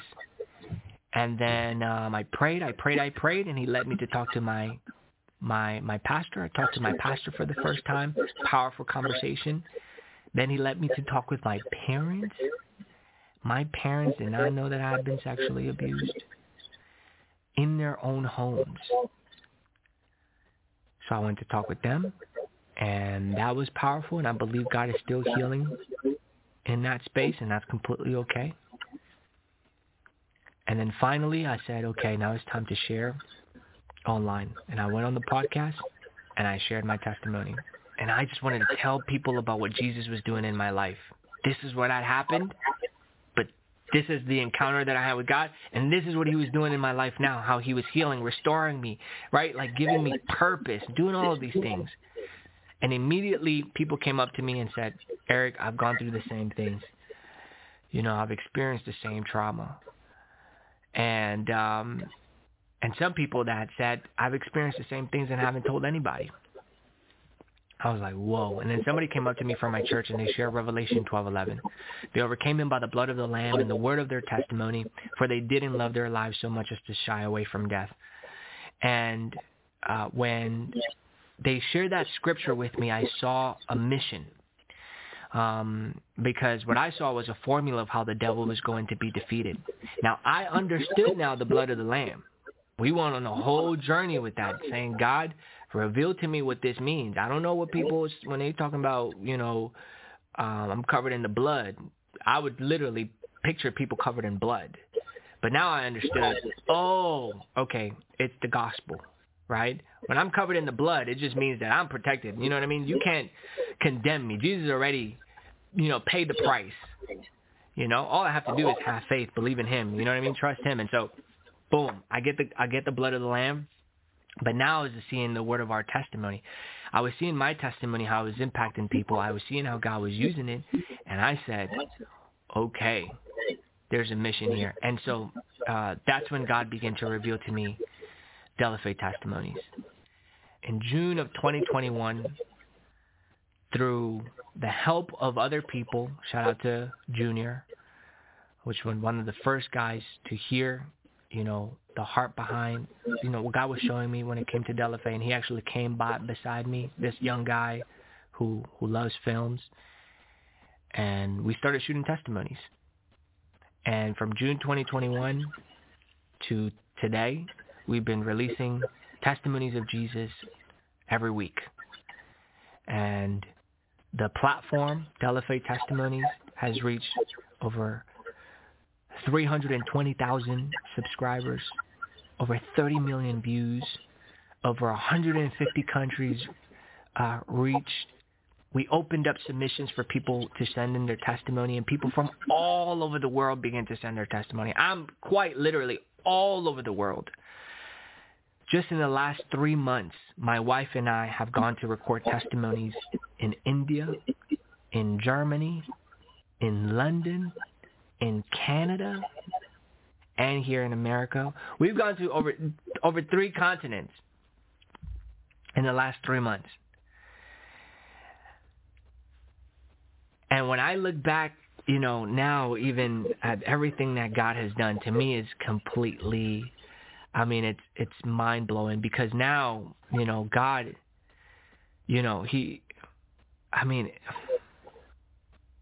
I don't long for what I used to long for, you know, that that well, I still long for that desire to be seen, to to to uh to have love, right? To to to have friendship, but it's no longer from just from the world, you know? Now it's God, I want you to be cl- I want I want to feel you closer to me. I want, you know, like I want to have friendship with you. You know, I, I want to hear your voice, and every and he does it every time. He talks to me every time I come to him. He talks to me. He teaches me. He he he corrects me. He guides me. He sends people to, you know, talk to me, and they're like, I'm like, how did you know that I was praying about that? Oh yeah, that's right, it's God. And so it's like this beautiful relationship that I was always missing. A father. I was always missing a father, and God has become my father now. You know and I mean, it's a, even in my marriage, you know, I come to God and He leads me in my marriage. So, I mean, He just completely has blessed me. Um, hasn't been easy, but glory be to Jesus for what He did on that cross. Because because of what he did on that cross, I am now healed. And that is scripture. Because of his stripes, because of that sacrifice, because of him being whipped, brutalized, I can now testify and say, I am healed. And so, man, it's an honor to be able to testify about what Jesus has done. Eric, what words of encouragement do you have for the people who are watching that may be struggling with their identity and are trying to find themselves in pornography or sex? Uh, just to keep it very practical and simple is it's just is Jesus. It's it's understanding the gospel. I think everybody um, needs to understand the gospel, and and that in itself can take a while. But the, the first thing is just crying out to God, saying, God, come into my life. You know, change my way of thinking. Help me, you know. Reveal yourself to me. All of the all of those desires, everything that we want from the world, everything that we want from pornography and all of these things. I mean, literally for me, guys, in a course of 5 months, those desires were gone. I was still a newborn, you know what I mean? Like I was I was fresh and walking with Jesus. So they were stumbling. You know, you stumble, of course for sure. It doesn't mean that every day is going to be like we're good. There were stumblings. But when I tell you that overwhelming desire to want to watch pornography, oh, I can't go without watching it today. I have to. Or I'm lonely. I have to. This is the way. That goes away. And God takes it away.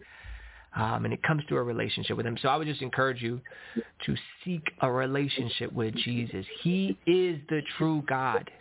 Don't let these crystals and Buddha and uh, Allah, that is not it. I'm telling you, Jesus is the way, the truth, and the life.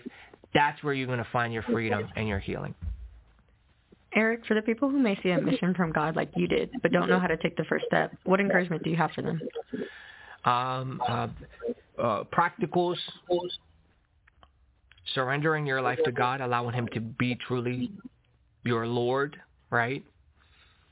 Um, meaning uh, the Bible is authoritative in your life. I don't argue with the Bible. Do I have questions? Yes, I do. Do I talk to God? I'm like, God, I don't understand this. Yes, I do.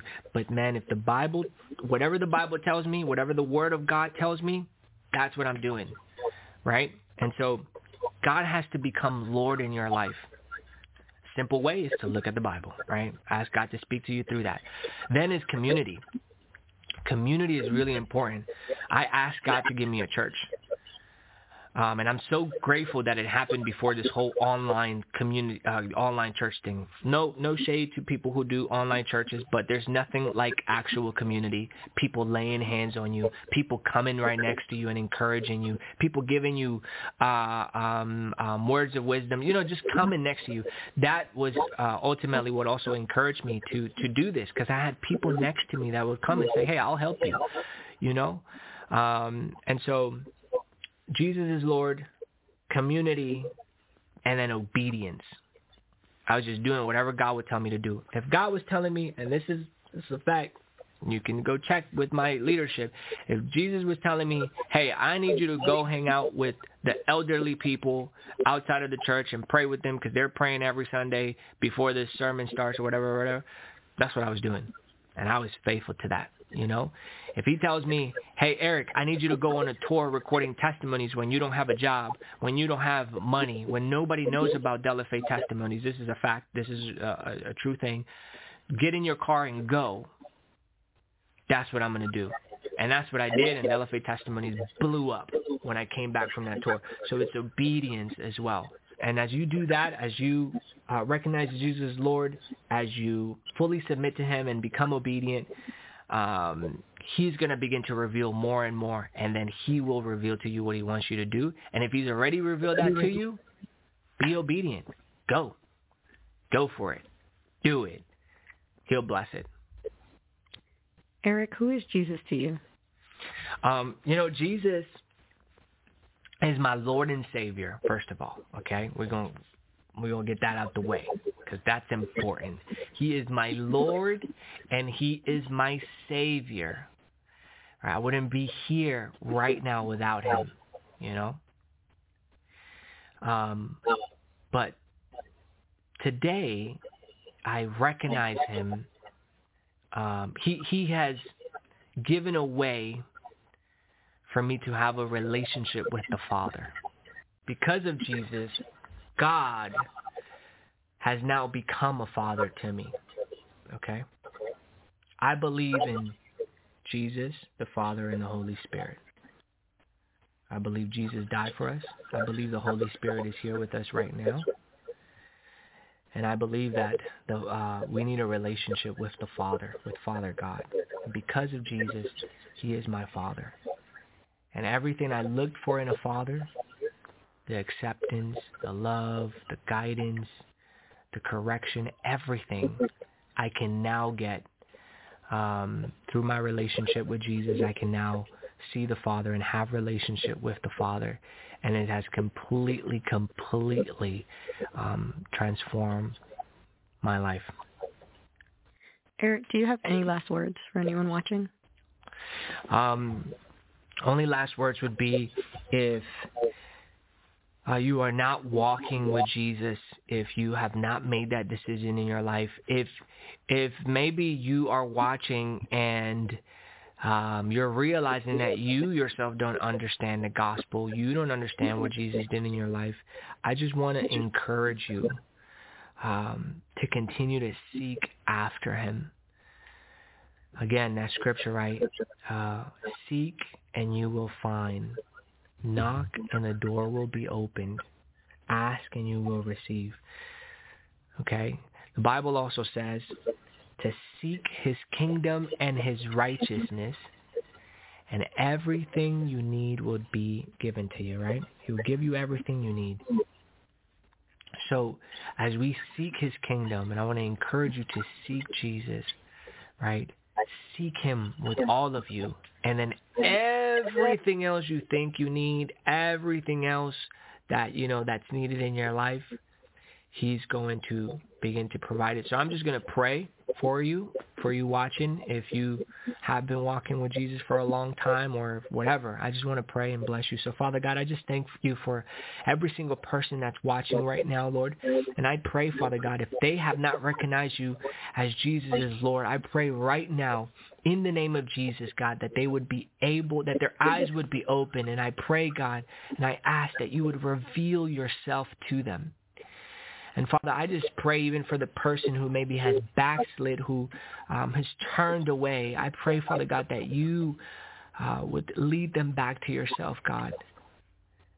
And wherever they're at right now, God, I pray that your tangible presence, Lord, I, I just pray that your tangible presence would touch them.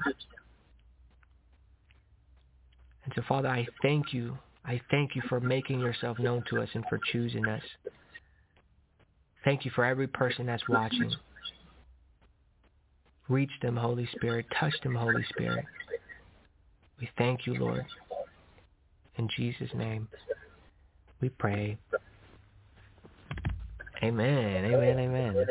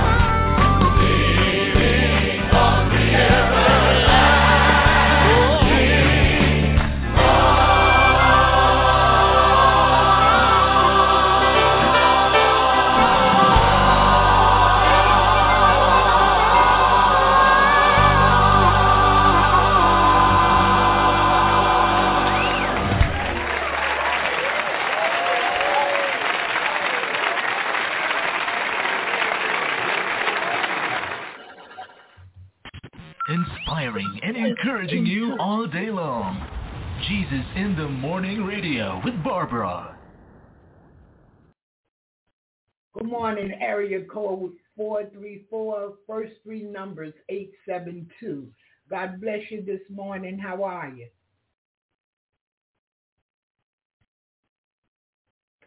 I, I see your hand raised in the studio. Maybe you did it by mistake or maybe you muted your mic or something. Can you hear me? Okay, okay. No problem. Maybe they touched the number one um, by mistake. So it's okay today in Jesus' name. We're moving right along. We got one last um, testimony. And after this testimony, uh, the studio will be open and uh, you can share or whatever it is you want to talk about. But we got one more. But let me get you, Sister Jerry. Good morning. God bless you. How are you? Good morning, Sister Barbara. I am well. That was a powerful testimony. And I just want to say thank you. I enjoyed it. Very powerful. Amen. And Amen. good morning to everyone. I'm sorry. Good morning to everyone. Amen. All right, we got one more to go. One more to go. Okay. All right, God bless you. And uh, area code 434, first three numbers 872. I'm going to mute your mic because maybe you touched that number one by mistake. God bless you. I was leaving for the military in August of 2020. I ended up going to basic training. I went to tech school. So I take this vape. I told them to pass it to me. I take it and I start hitting it. And I'm like, what did I just do? Like that's how much my heart was racing. And I knew God was real. I knew he was just letting me know like, you know, I can take away your breath right now. And put his hands on me and the Holy Spirit just fell upon me. I started shaking. The fire of God was on me. And he told me, um, you've been set aside not to be picked on, but to be picked out my life was crazy. I was in the world. Um, but the funny thing is I actually knew Jesus. I knew him when I was younger. I knew him growing up. I was always in church. My parents raised me to be in church. You know, we went every Sunday. Um, I grew up at a really loving, you know, prophetic church with pastors that loved me and looked at me as if I was their own child. Like having a lot of church family and friends is how I actually grew up and I loved the Lord. I would get so excited to talk to him when it came to my classmates. I would talk about him to people um, all the time. I remember I helped someone get saved when I was in like second grade. Wow. Um so I, I really loved the Lord and I knew him, I believed in him and I was real, real um aggressive when people would say that God wasn't real. Like I was like eight years old. I remember I had a friend at recess and we would tell people, you know, the mark of the beast is coming, there's this microchip that's gonna be out and don't take it. It has six six six on it and we would be at recess telling people, me and my friend, we would tell people, um, you need to accept the Lord as your Lord and Savior. You need to accept him because if you don't you could go to hell. And I mean Wow. it's true, but I was really young telling people about the Lord. But then as time went on, I strayed away from him through middle school insecurity, through being accepted in high school, and then going into the world. But you know, when you're young, you don't fully understand who God is. You're not fully going to comprehend the Bible. So it was a lot to take in for me. But I knew he was real. I knew Jesus was my Lord and Savior. I can't remember an exact time where I accepted him into my heart. I probably did it multiple times, mm. but I believed in him and I knew he was there and I knew he was real. And I would always, it was kind of weird how young I was. I would look in the mirror and I would just look, look in there at like five years old and I'd be like, why did God send me on this earth? I just knew I had a purpose and I didn't know what it was and I would always be so excited to figure out what that purpose would be and now I'm finally at that point. So, you know, that goes on. I remember I never had any issues with, you know, any disbelief with God from kindergarten to I would say like 5th grade there was no nothing bad really in my mind. There was nothing going on that made me upset or believe that God isn't real. But you know, I feel like it was always a battle with the enemy. It's like the angel on your right shoulder and then the devil on your left shoulder. You know how it is in cartoons. That's how I feel like my life started to look like, especially in middle school. So there was no reason for me to be upset, but then I started to just have like this attitude towards my life, towards my family, towards God. I was a really outgoing kid, you know, like through kindergarten through fifth grade. I didn't have a problem talking to people. But then middle school, just all this insecurity came in. And I know that it was lies from the enemy filling my head. I would be so sad all the time for no reason. And I know that was the devil getting to me about my looks, getting to me about my personality. And when you're chosen by God and he sets you apart, sometimes it can be hard because the people around you, like classmates and students in school, they don't understand your walk with the Lord or they don't understand you going to church every Sunday, so they'll pick on you and stuff.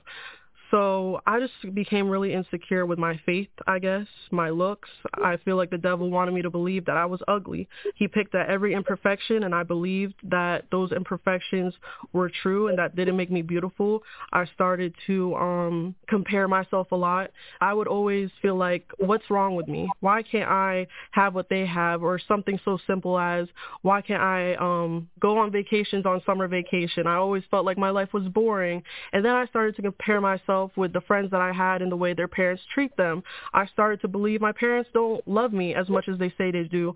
And that's not true at all. But the devil started to fill my mindset with those things and made me have this attitude that you know, life isn't anything to be grateful for. So I started to have this um animosity towards my parents and they just weren't fulfilling the love languages that I needed, which were like spending time and, you know, uh words of affirmation, stuff like that. But I finally learned that your parents can only love you as much as they have been loved before. So it's not to talk bad about them at all. They did nothing wrong. It's just that lie from the enemy filled my mind. Because they weren't spending time with me, I felt like they didn't love me as much, which was not true. They were hardworking, getting things done. We didn't have as much back then, and that's just one of the things that I was dealing with. So as I'm dealing with that, I remember specifically, there's this time in middle school, I was like counting down the amount of years I had till I was 18. And one of the things that also made me have that animosity was because they were strict. Whole time I know now it's to protect me, but I saw how everyone in middle school and high school was living. They could do different things that I couldn't, you know, and I just felt some type of way off of that and it made me isolated from everybody else. I wasn't able to hang out with everybody else or do things like everybody else. So that made me want to rush the process of being 18 and doing things my way and not having parents to tell you what to do. So I remember I calculated how many years I have till I turn 18. I times it by 365, and then my equation was, you know, I have 1,000 something days until I turn 18 and I can leave this house. And that was so dramatic, and I remember I was crying, but I was, you know, I didn't have a calendar where I marked each day off, but I just remember doing that, and that just shows how much I couldn't wait to turn 18. So as time goes on, I get into high school. I was in sophomore year, and this was kind of like a turning point for me because I started to put my value into my looks. I started to have, you know, what they call a little glow up or whatever. So my teeth got straight, my skin was clearing up, you know, I had really long hair and that brought a lot of attention towards me. And as a girl that never got that attention, I didn't know how to handle it once it was given to me and this was attention from boys. I'm not even going to say men boys. And right. that that attention was not good. It was lustful attention. It was disrespectful attention. It was attention that was not the attention that God gives you, you know. And I didn't know how to decipher that with not having any attention and feeling ugly in middle school. And now I'm starting to feel good about myself and all these boys are trying to talk to me and say things to me and I was bold about it. I would say things back and I would, you know, entertain it. And I didn't realize that God didn't create me to say those things. Like I knew I, w- I would feel convicted and I would be like, I know that I'm not supposed to entertain this kind of stuff, but it's like I like the attention too. So it's always been a battle. It's like I know what's right and I know what's wrong, but I don't want to do right because it's boring or because I don't want to look lame, something like that. So anyways, I started to see how it wasn't right. And then I started to realize like, you know, I was raised to wait till marriage. I was raised to wait for somebody who loves you and get married and wait on a husband. Don't give your virginity to anybody, stuff like that. And so I had those standards. I had that those seeds planted into me, but and was I going to apply it though? so I get upset. Now I'm getting depressed because I see how these boys don't really like me or love me or want to be with me. It's just about sex. It's just Mm. about getting me or something. So I start to get really upset because now I'm seeing everyone in relationships again and they're more serious than it was in middle school. And I'm like, what's wrong with me? Why can't I have a boyfriend? Why can't someone love me? And why can't I have somebody to love me? And because I wasn't getting the love that I wanted to from my family, I guess, I wanted to try to find it in a relationship. And so I didn't know how to have a relationship with Jesus. I didn't know how to seek that relationship with him. So I was trying to find it in boys. And so um moving on, I go to my junior year of high school and someone that I never expected to like me back or have an interest in me ended up wanting to talk to me. And so we ended up talking and we ended up being in a relationship and um he was telling me all this stuff like, you know, I'm the most loyal girl he's ever had and there's nobody else like me and I do believe that was true, but then again, you know, it was something that comforted me to know I'm finally worth it to Mm. somebody. I ended up getting my heart broken because he ended up cheating on me and I didn't know how to take that. It's like, God, what am I doing? What's wrong with me? Why can't I keep people around? Why can't I have friends? Why can't I do what everybody else is doing? Because mind you, before that happened as well, I would always try to be like everybody else, sneak around my strict parents' household and do things, but every single time I did something, I got caught or something bad happened, and I started to feel like God, do you do you not like me or something? Do you hate me because I see everyone else doing stuff, and it's always I get my heart broke, I get betrayed, or something bad happens to me. Like why can't I do what everybody else is doing? I'm confused at this point because I'm like, yeah, I get it, God is real, but like it's like He has something towards me because I can't get away with nothing. I can't just live my life and have fun. Time goes on. Now I'm a senior, you know. I created more soul ties with some people and I'm just at this point where I'm heartbroken. I feel like I have no friends. I'm ready to be successful and I had a lot of pride when it came to my success because my plan at the end of the day, even when I did my little calculation with how many days I'm going to turn 18, my plan was to go to the military. My dad was in the military and he served 20 years in the Air Force and he always told me that's the best option for you is to, you know, just do 4 years, go to the Air Force and get get your benefits, go to school. And so ever since I was like 12, that was my plan and this time was finally coming. I'm a senior. I already signed the papers to go into the Air Force and I'm really excited because I finally get to do what I've been wanting to do, be free, do what I want to do at 18, not have nobody tell me what to do. And I had this mentality and this pride of like, I'm to be the most successful person to come out of Lake Forest High School and I'm to make all this money and I'm to be, you know, this insta baddie that's to have all this stuff and you know, just all this stuff in my head. But I knew I had to keep God first. I knew I had to actually invest my relationship with him because of the people that were around me, my pastors, my family, my church family, you know, always telling me, put God first and everything else will line up. And I knew that. So So as you were going through all of this, there there Yeah. was people around you Oh, yeah. continuing to yes, to talk to you plant those about God. seeds and talk to me about God. And I just, I knew he was real. I knew that, you know, the devil was real too, but I just wanted to, I had that desire in my heart to do what I wanted to do. Right. And so that's what al- always would pull me away from God is the fact that I know I can't fully follow him if I have these desires in my heart to party, to drink, to smoke, to have sex, to have relationships. I knew I can't fully be in tune with God if I'm doing those things. So it's always back and forth, back and forth. Did So, a did a part of you? I'm just wondering here. Yeah. Did a part of you felt like you needed to go and do those things before you could be in a relationship with God? Yeah, that's that's actually good. Yeah, that's actually what I was thinking. Now that I think about it, it's like I I knew I had to do those things before I could get right with him because it's like you know you can't do that stuff when you're right with God. So hmm. it's like I had that Which is a complete lie too and a deception. Right, Yeah, right. yeah. Yeah. for sure. Because he accepts you in any way. Yeah. But I just knew there's this saying, it's like the more you know, the more is required. Something like that. Yeah. Yeah. The more you know, the more is required or um when much is given, much is required. So Right. it's just like I wanted to just, you know, do my thing and just kinda put him to the side. I'll Mm-hmm. I'll get to him later or like what people say they're like, I'm young, I'll I'll um take my life serious later on and get a relationship with God later on. Which isn't true. You should be, you know, following him fully when you fully want to be in a relationship with him. Yeah, So- that, that is the best option. Yeah, that's the best option. Yeah. But you know, we're humans and we have that sinful nature. We're gonna want to do Yeah. what we want to do. So So what what happened there? So now you're you're out of high school. yeah, right. and- I'm out of high school. I graduated, and so I graduated in May during COVID 2020. I was leaving for the military in August of 2020. I was ready to go, and then you know, leaving your family and stuff is harder than it So it was really emotional to finally do what um you know I've been waiting for, and to finally separate from them and everything. But I ended up going to basic training. I went to tech school, and then I came back home, and then my duty station was going to be Alaska. So I get to Alaska. Everyone's telling me to be careful, depression. I'm like, I'm not going to receive or proclaim any of that. I'm just going to continue to put God first and pray to him, read the word.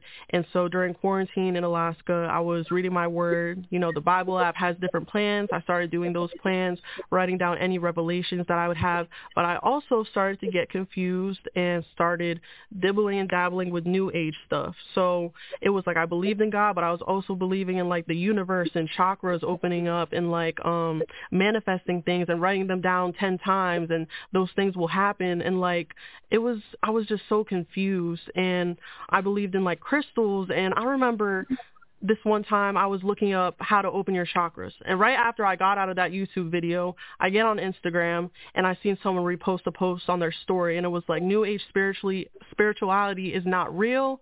Do not do these things. It is a deception from the devil. He's trying to make things look like they're good and, you know, spiritual when the whole time it's demonic and it's witchcraft. And I remember I looked at my phone and I was like, yo, I think God is telling me to stop. Like, I'm not supposed to be doing any of that, right? Because I knew the truth. I knew when I was convicted and I feel like the Holy Spirit let me see that post to stop. But I'm stubborn. So I didn't go too deep into it, but it was something that I would look into all the time, like the crystals and everything.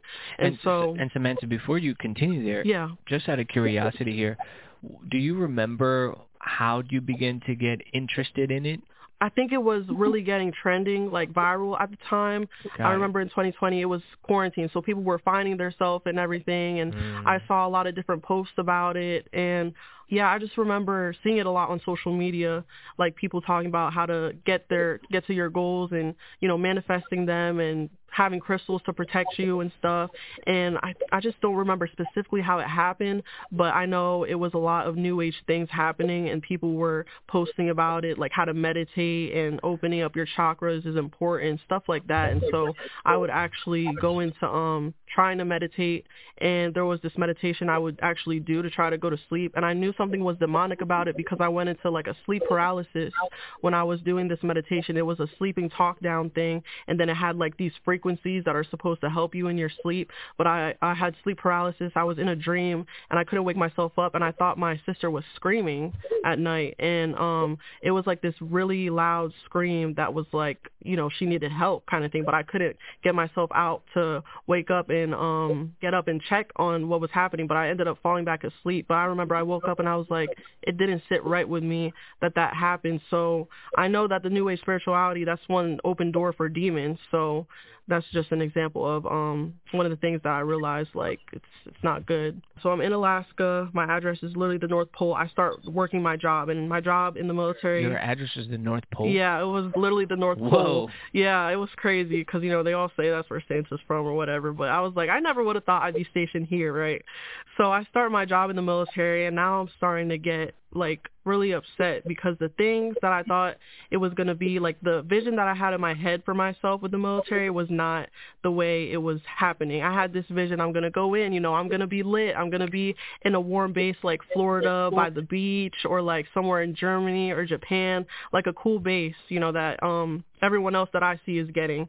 And you know, I, I was staying positive on the base of Alaska, but at the same time, it was dark. I mean, the sun only comes out like for four hours in the wintertime. It's like 11 till 2 and it'll go down. And so that does affect your mind a little bit and it does affect your body and stuff because you're used to having that sunlight and everything. So So when people were telling you that it was going to be dark, it was they were quite like, literal. Yeah, no, it was literal. Yeah, yeah. Wow, And yeah. it actually was a dark place because I just noticed how um like the army base had this uh it just it was this board and they they would put on there how many suicides and DUIs have happened in the the past year, and you know the number would just keep going up throughout the year, Wow. and so it was a place that was pretty dark, and I was starting to see how this wasn't the way that I saw it, and I started to compare myself once again.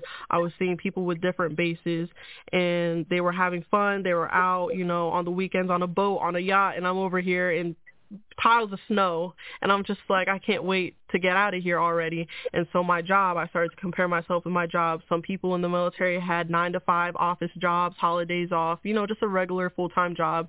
And so my job at the dining facility which was a cook was to um do 12-hour shifts. I was starting off with 12-hour shifts 6 a.m. to 6 p.m. and I was just flipping omelets, making burgers, and that's not how I visioned my, you know, military career. Just seeing everybody in relationships again and then being alone, I started to just feel like, okay, the military is not what it, I thought it was going to be, and now I'm just why can't things just ever go right is what my mindset was on. I'm like, God, like here we go again. I'm thinking something is going to be all good and sweet and then it's not. Like what is it with you and me? Like what do you have against me? Why can I ever be happy, right?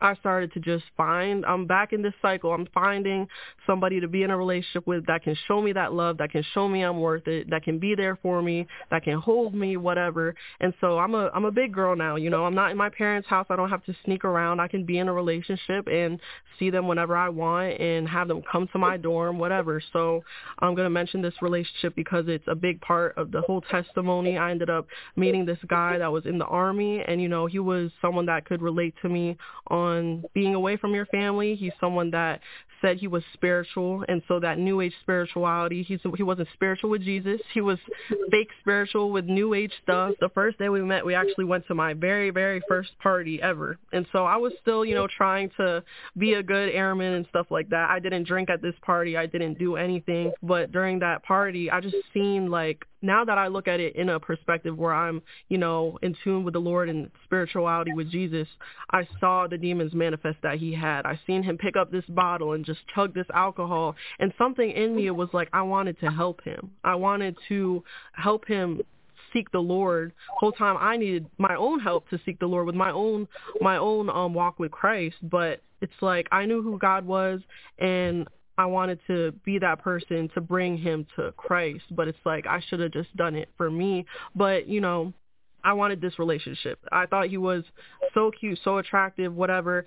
It's you know, I also wrote down when I was doing my little manifestations with the new age spirituality stuff exactly what I wanted in a man and, you know, his physical attributes really fit that list. And so one thing the devil does is he will use people that he knows you're attracted to. He knows that's on your list, you know, to the T to get you off track with God. And so Wow. that's what this person was for me. And um that was another soul tie that was created. And then um he ended up introducing me to something called VV is what it was called.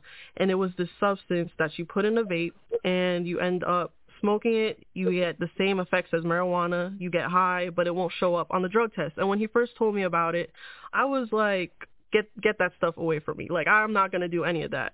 But you know, we're always spending time with each other. We're always um with each other on the weekends, and that's what he would use and bring. Once he started using it, it's like he didn't stop. And so I started to get curious. Before the military, I never got high. I never smoked weed because I knew if I end up popping hot on a drug test before I leave, like that's that's the worst thing that can happen. And I was too paranoid for all that.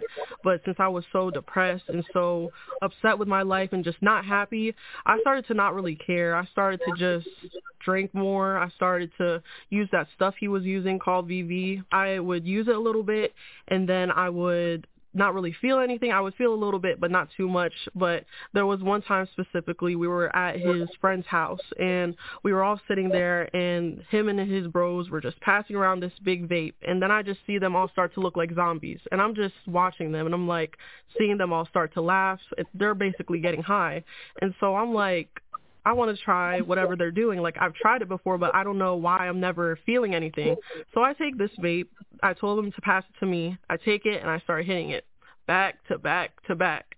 And then I just start to feel like all this all this shame come upon me, all this paranoia come upon me, and I'm looking this way, I'm looking that way, my vision's starting to collide, my heart's starting to race, and I'm like, what did I just do? I don't know what the heck this is. Like, did they just set me up?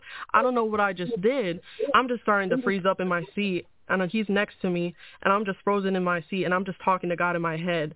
I'm like, God, I'm so sorry for whatever I just did. I know I wasn't supposed to do that and now I just feel like I can't even I can't even move right now. And I said, God, just just sober me up. Whatever it is, I'm sorry. I won't do it again. Just please. Like I felt like I was going to die. Like that's how much my heart was racing and I knew God was real. I knew he was just letting me know like, you know, I can take away your breath right now. The breath that you breathe right now, I can take it away. So I was just so paranoid. I was just, you know, crying out to him in my head. But then, you know, I was telling everyone around me, like, you know, I'm freaking out right now. Whatever that stuff is, like, get it away from me. But then, you know, I start to sober. I start to sober up. I started to calm down. And guess what I did right after that? Hand me the vape again. So now that I know about this substance, now that, you know, with this guy using it, I start to use it more. And so every time him and his friends are going out, I'm going out. Every time they're getting drunk, I'm getting drunk, I'm getting drunk. Every time they're using this substance, I'm using it.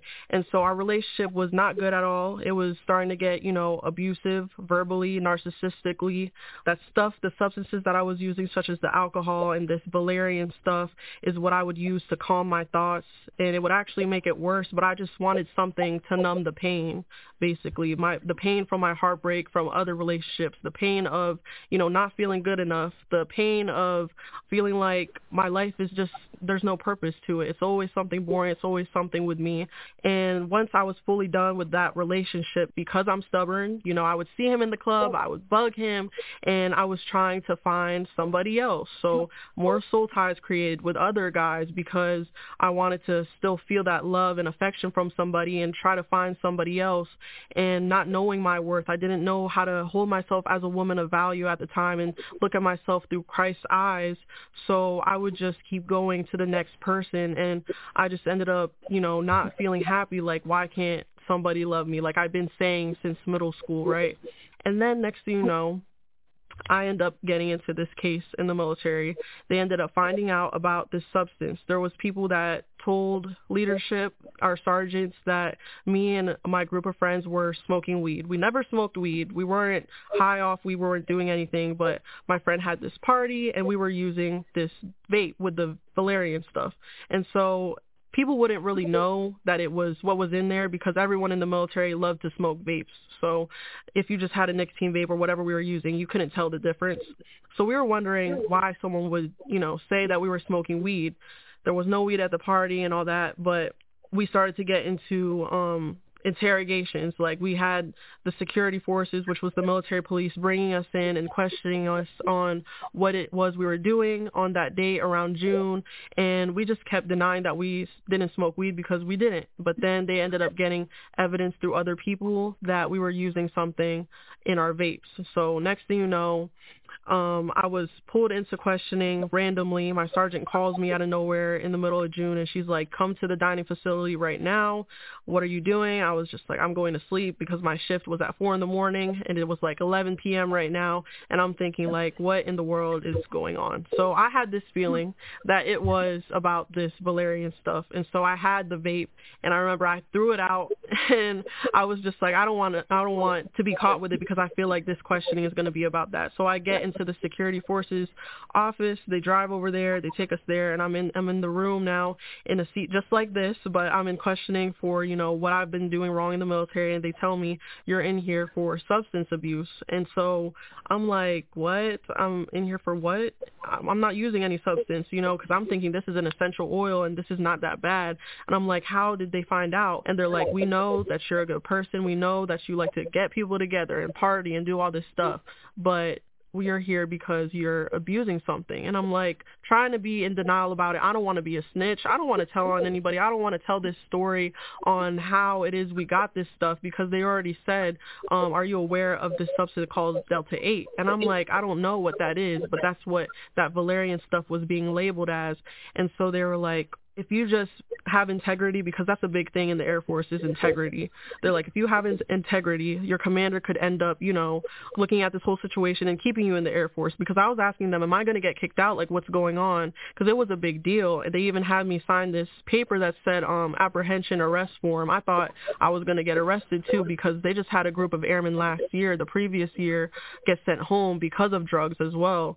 So I was asking them, am I going to go to jail? And they told us uh, you, we don't know. We're not the ones that make that decision. It's all up to your commander and everybody else. So during that time, I was just like, God, what am I going to do? Because I was just in my head asking him, what should I do? And I felt this push, just tell the truth. You know, you've already made it this far. You've been getting in trouble. You're not holding yourself as a good airman. Like the least you can do, the right thing you can do right now is tell the truth. So I just spilled everything. I just, you know, told them what we did that day and, you know, the stuff that we were using and how I knew about it. I told them that it was through the relationship that I had and I just didn't care at that moment if I was a snitch or not because at that point it was just I had to do what I know God wanted me to do. And so that's what I did. I did hold myself accountable though. I knew that all of this stuff that happened was because of my decisions. I was the one that brought it to my friends. I was the one that had that relationship where it was shown to me. And so I made sure that I was the one that held myself accountable that this is because of me. And so it was actually funny because I got prophesied to before I left the military by my pastor that I'm going to be a leader and I'm going to be making decisions for people and people are going to be following me. And so that leadership that I had, I was using for the world. I was the one that organized the parties, that organized the times we would smoke this stuff, the times we would drink. And I saw how my leadership ended up not going the way that God wanted to use it for. It was in a way where, you know, everyone's now in trouble. So me and five other people all getting questioned and this this interrogation and this um questioning this case basically it lasted for like June, July, August. We didn't hear anything back till August. So we didn't know if we were going to leave the military. We didn't know if we were going to stay. We didn't know if we were going to go to jail. We ended up getting told by the end of September, October 15th, pack your stuff and get ready to get out of here because you're not going to be here anymore. And so I was thinking the whole time like I don't have to tell my parents anything. I I have faith that I'm going to stay in. I don't know how it's going to happen, but I'm just going to keep proclaiming I'm going to stay in. But you know, when you abuse God's grace and mercy, you will get your chastisement. You will get your your consequence so you can learn your lesson. And so I didn't understand that at the time. I was just stuck in my head again, depressed, like, God, why me, why me, why me? So I had to, you know, be honest with my parents that I'm coming back home. I was scared that they might, you know, turn me away because of this big thing happening. I didn't want to be a failure to them, but I was just really disappointed with myself that I was going through all this and I was feeling like a failure, feeling like a disappointment. I was so worried about my future because it's like I went to the military to get this free college, to get all these benefits, and now I'm going to have that taken away from me. What am I going to do with myself when I get home? I don't want to just have a job and work for somebody for the rest of my life. I don't know what's going to happen. And so I got sent home October 15th they packed up my stuff and then I got a plane ticket back home. And you know my my parents told me stuff happens in life. You know this is the consequence of your actions. And at the end of the day you can only point the finger back at yourself because it was you that put yourself it was your decisions that put yourself into this. But know and pray and have faith that God is going to bring you out of it. And at the time it was hard for me to you know even listen to stuff about church and about having faith and stuff because I'm like I just can't see the light at the end of the tunnel and you know I have all these soul ties with different people it's true that the demons that people have in them will be transferred to you when you have soul ties with them. That's why it's very powerful um, to to not get yourself in those entanglements because it'll affect you. So, you know, I'm heartbroken from all those soul ties. I'm heartbroken at the fact that I'm letting everybody down. I told people before I left the military that I was going to make them proud. And my dad even told me, you know, people are watching you. You're an influence right now to people. People in Dover, Delaware know you and they want to see you do good. Don't do anything to get you in trouble. And I remember he told me that multiple times. And I said, okay, okay, I won't. I won't get in trouble. And then I'm, here I am and I'm in trouble. I'm back home and I was in trouble the whole time I was in in. So it's just all this disappointment was over me, all this depression, and I'm just like, God, what is it that you want me to do? And so I was still still going through it. You know, the year is about to end. It's October, November, December.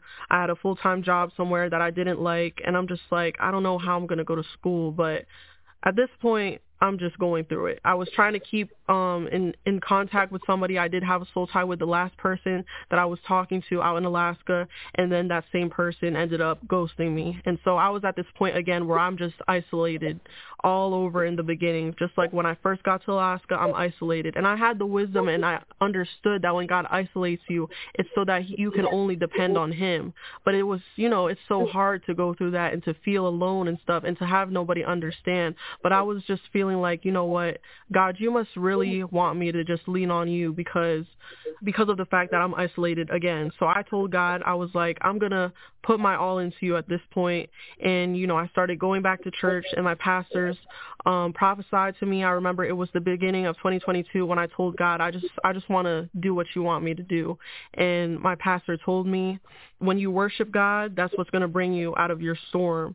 And they knew about me singing when i was younger and they were the ones pushing me to sing when i was younger to worship the lord and i would do it. I would do it wholeheartedly and i would get the holy spirit touch on me and i would just cry knowing that god is good when I was younger and he told me you're going to go back to your childlike faith.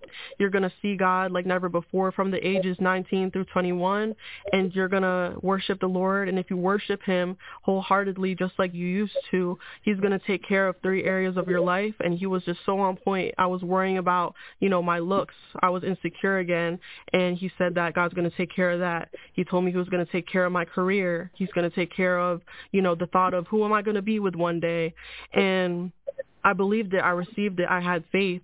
And so I actually started to read my word for the first time. I started to read my Bible like I never had before. I used to remember I would read my Bible, I would read Genesis, and then I'd get bored, close it, and then, you know, say I'm going to read it another time and never did. But I ended up going on YouTube and hearing about people's testimonies. And there was this guy who had a YouTube channel and he talked about how to get close to God. And he said, this book changed my life. It was a book that helped you read the Bible. It's this book called um, The Bible Recap by Tara-Leigh Cobble, and it's a 365 plan that helps you read the Bible in one year. I remember I ordered it the Holy Spirit was telling me to order it, so I did.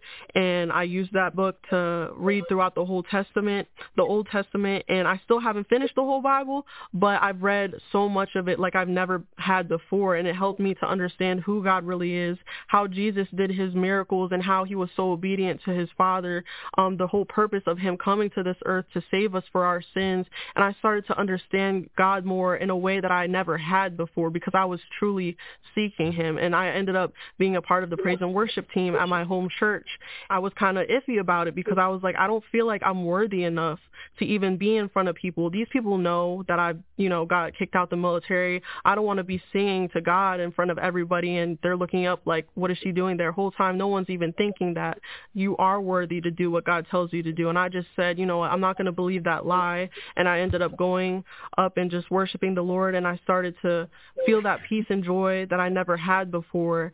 And when you're obedient to the Lord, that's one of your blessings that you will receive is peace and joy that the world cannot give you. And so there was a revival going on last year in March 2021, no 2022, my bad. And um this prophet was coming. His name was Tracy Cook, and so I had already gotten lots of prophetic words from my pastor, which I'm so grateful for. But this guy, he could know your name without even knowing you. And so I went to this revival and I made sure I was there every day because I just wanted to feel the presence of the Lord. Like I was just hungry for God. And so I just believed and received that I was going to get a word too. Maybe he'll call out my name and not even know me. And I remember when he was there in December, I was not really um fully into it with God. I wasn't hungry yet, but my mom told me she got a word from him and she he called her out saying, "Do you um have a letter in your name named T? I see a letter T and her name is Teresa. He's never met her before or anything." So it was little stuff like that that made me feel like, "Okay, God is definitely real," you know? And so I ended up going and he told me to come up front and he put his hands on me and the Holy Spirit just fell upon me. I started shaking. The fire of God was on me and he told me, um, you've been set aside not to be picked on, but to be picked out. You're going to be set apart. You're going to be a prophet. You're going to be um, a psalmist. You're going to write poetry. You're going to help so many people in your generation. And I just remember from that day is when I fully just felt like this surrender, this full surrender. Like, God, I only want to do what you want me to do. And I just knew from that day that I had this big purpose. Something was just telling me, you have this big purpose, you know, there's going to be a light at the end of the tunnel and all I have to do is just keep going. And it was hard because I saw how some people were leaving my life that were my friend and whole time they weren't because I started to get closer to God and not do the things that I used to. Now it's, oh, you think you're better than everybody else because you're close to God.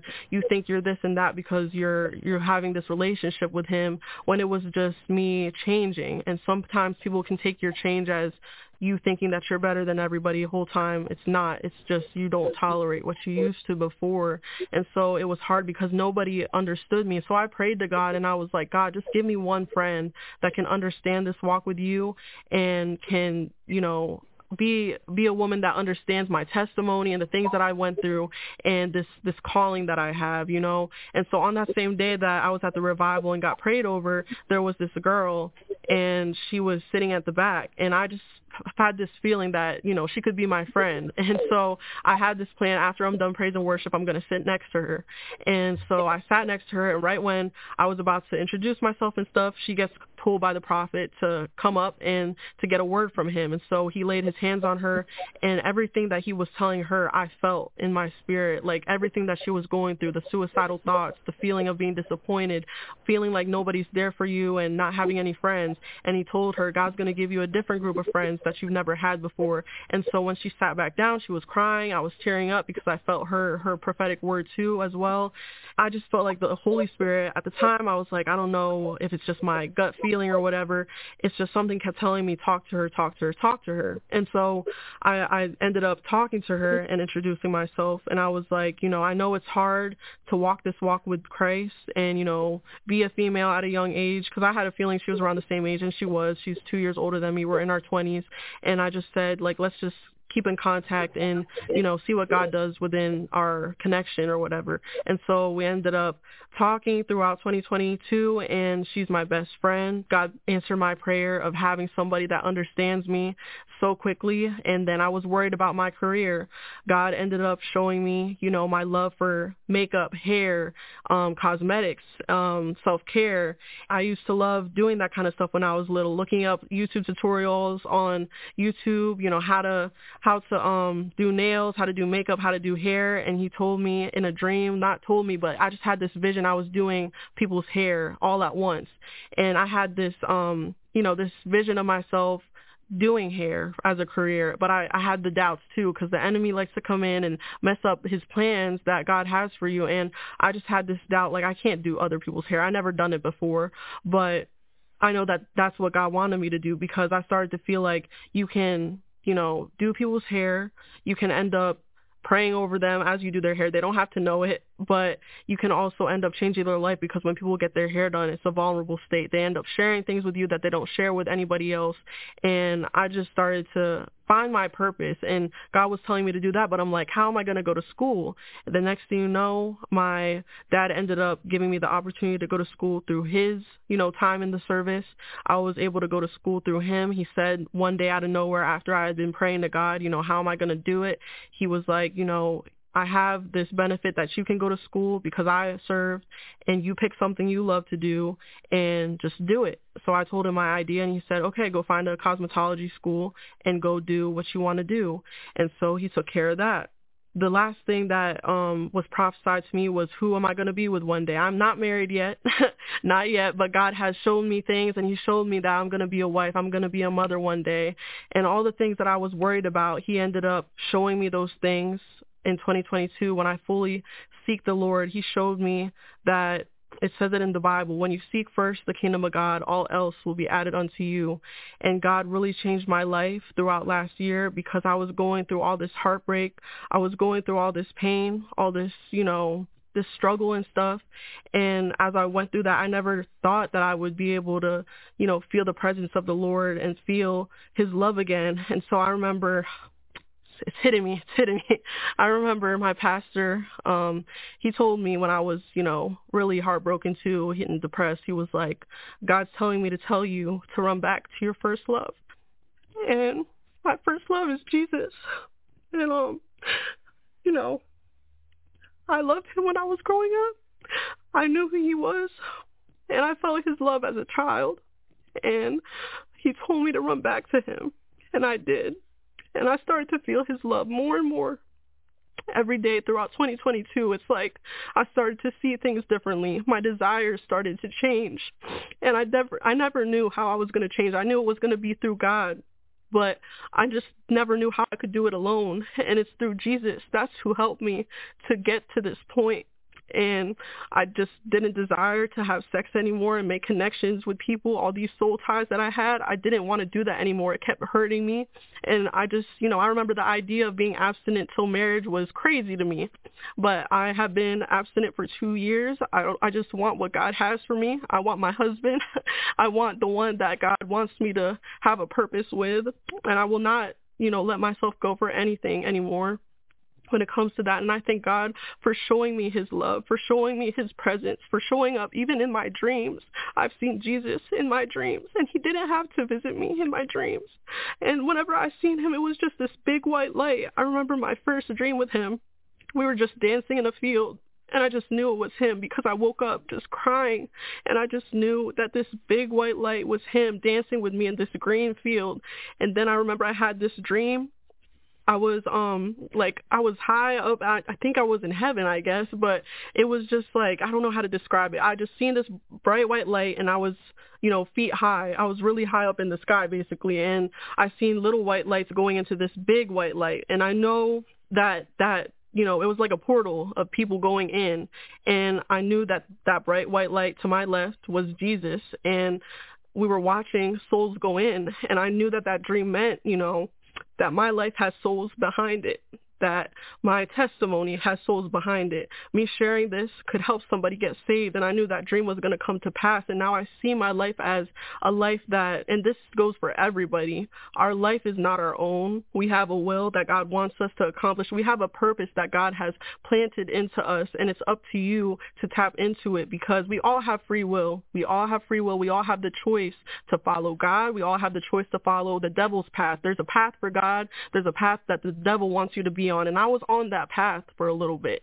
And it did nothing but destroy me. It did nothing but break my heart. It did mm. nothing but make me feel the the things that the devil wanted me to feel, the failure, the disappointment, all that stuff is what that path led to. But once I started focusing on God and walking down that narrow path because it says that it's going to be hard. Following God isn't easy. I'm right. not going to sit here and say it's easy and I know that everyone that follows the Lord knows that but it's worth it because he answered every single prayer that I had. He answered it so fast for me. And I just, you know, I, I look back and I'm like, I should have been doing that the whole time, but it's okay because the darkness that we go through, the testimony that we have can help somebody that went through the same thing. And I know that I've, you know, already done my work with, you know, posting on YouTube, posting on TikTok.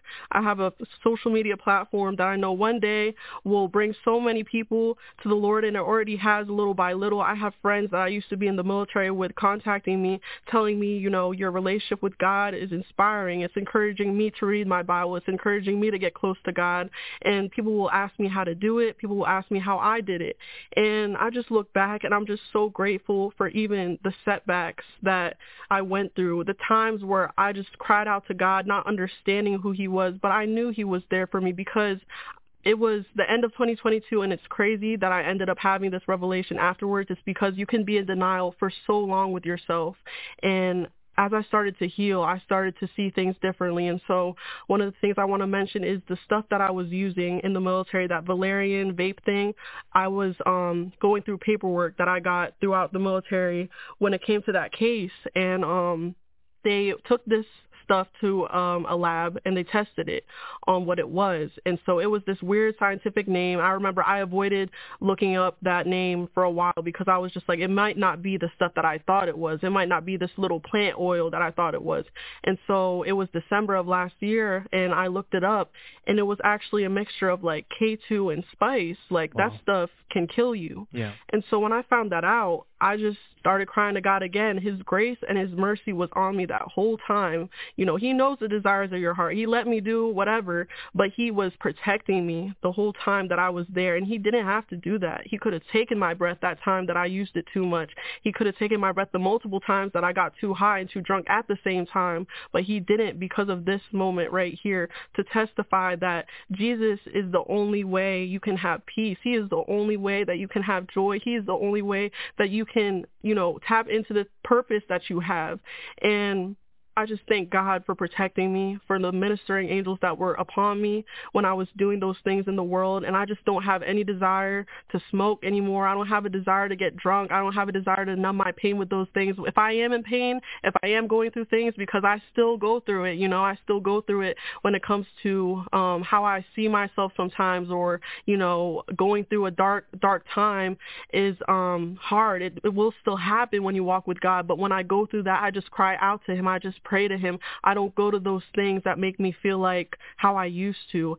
And like I said, you know, I'm just waiting on who God has for me. All those things in my mind that used to be of the world has now shifted into what God wants me to see things as. The way I even value myself, I don't value myself the way that I used to with pride and ego and the way that I look, the way that I would show off my body and, you know, wear revealing clothing. God has showed me modesty is is value and modesty is you showing that you are worth it, you know, in his eyes because he has called us to be fearfully and wonderfully made. That's how he created us. And God has shown me that that's what I am and I don't need male validation. I I just need Jesus's validation. I just want to do what he has called me to do. And so that is how I ended up getting close to God, and there's still more to come. This is just the beginning. He, right. like I said, um, I got prophesied that I'm going to be a prophet, and so at the end of 2022, he ended up showing me that I can prophesy. It's just it says it. I believe it's in First Corinthians that our thoughts, when you're in tune with the Holy Spirit, it's God's thoughts. I used to be so amazed at how people prophesy, and there's still more for me to learn for sure. Yeah. But you know, it's just getting into that secret place with the Lord and getting those downloads from him. And when you think something, it's not your own thought, it's God, you know. And so I ended up figuring out that I can do that. My first prophetic word that I practiced on was to my pastor and I prophesied. I said, I see this big mountain, I see this the word move. And I was really nervous to give that to him because this is the same pastor that has prophesied over me my whole life. And so next thing you know, months later, that prophecy ends up coming true and he got words from the Lord that he's to move to another state. And Wow. so that's when I realized I can prophesy and now I'm actually going to a church and I'm the worship leader. I tapped into my hobbies of playing the piano again and singing and um it was it was hard at first to do that. I was nervous. I was having my doubts like I don't think I can do this and I could have had the choice to stray away, but people have been blessed through my worship because worship is also ministry.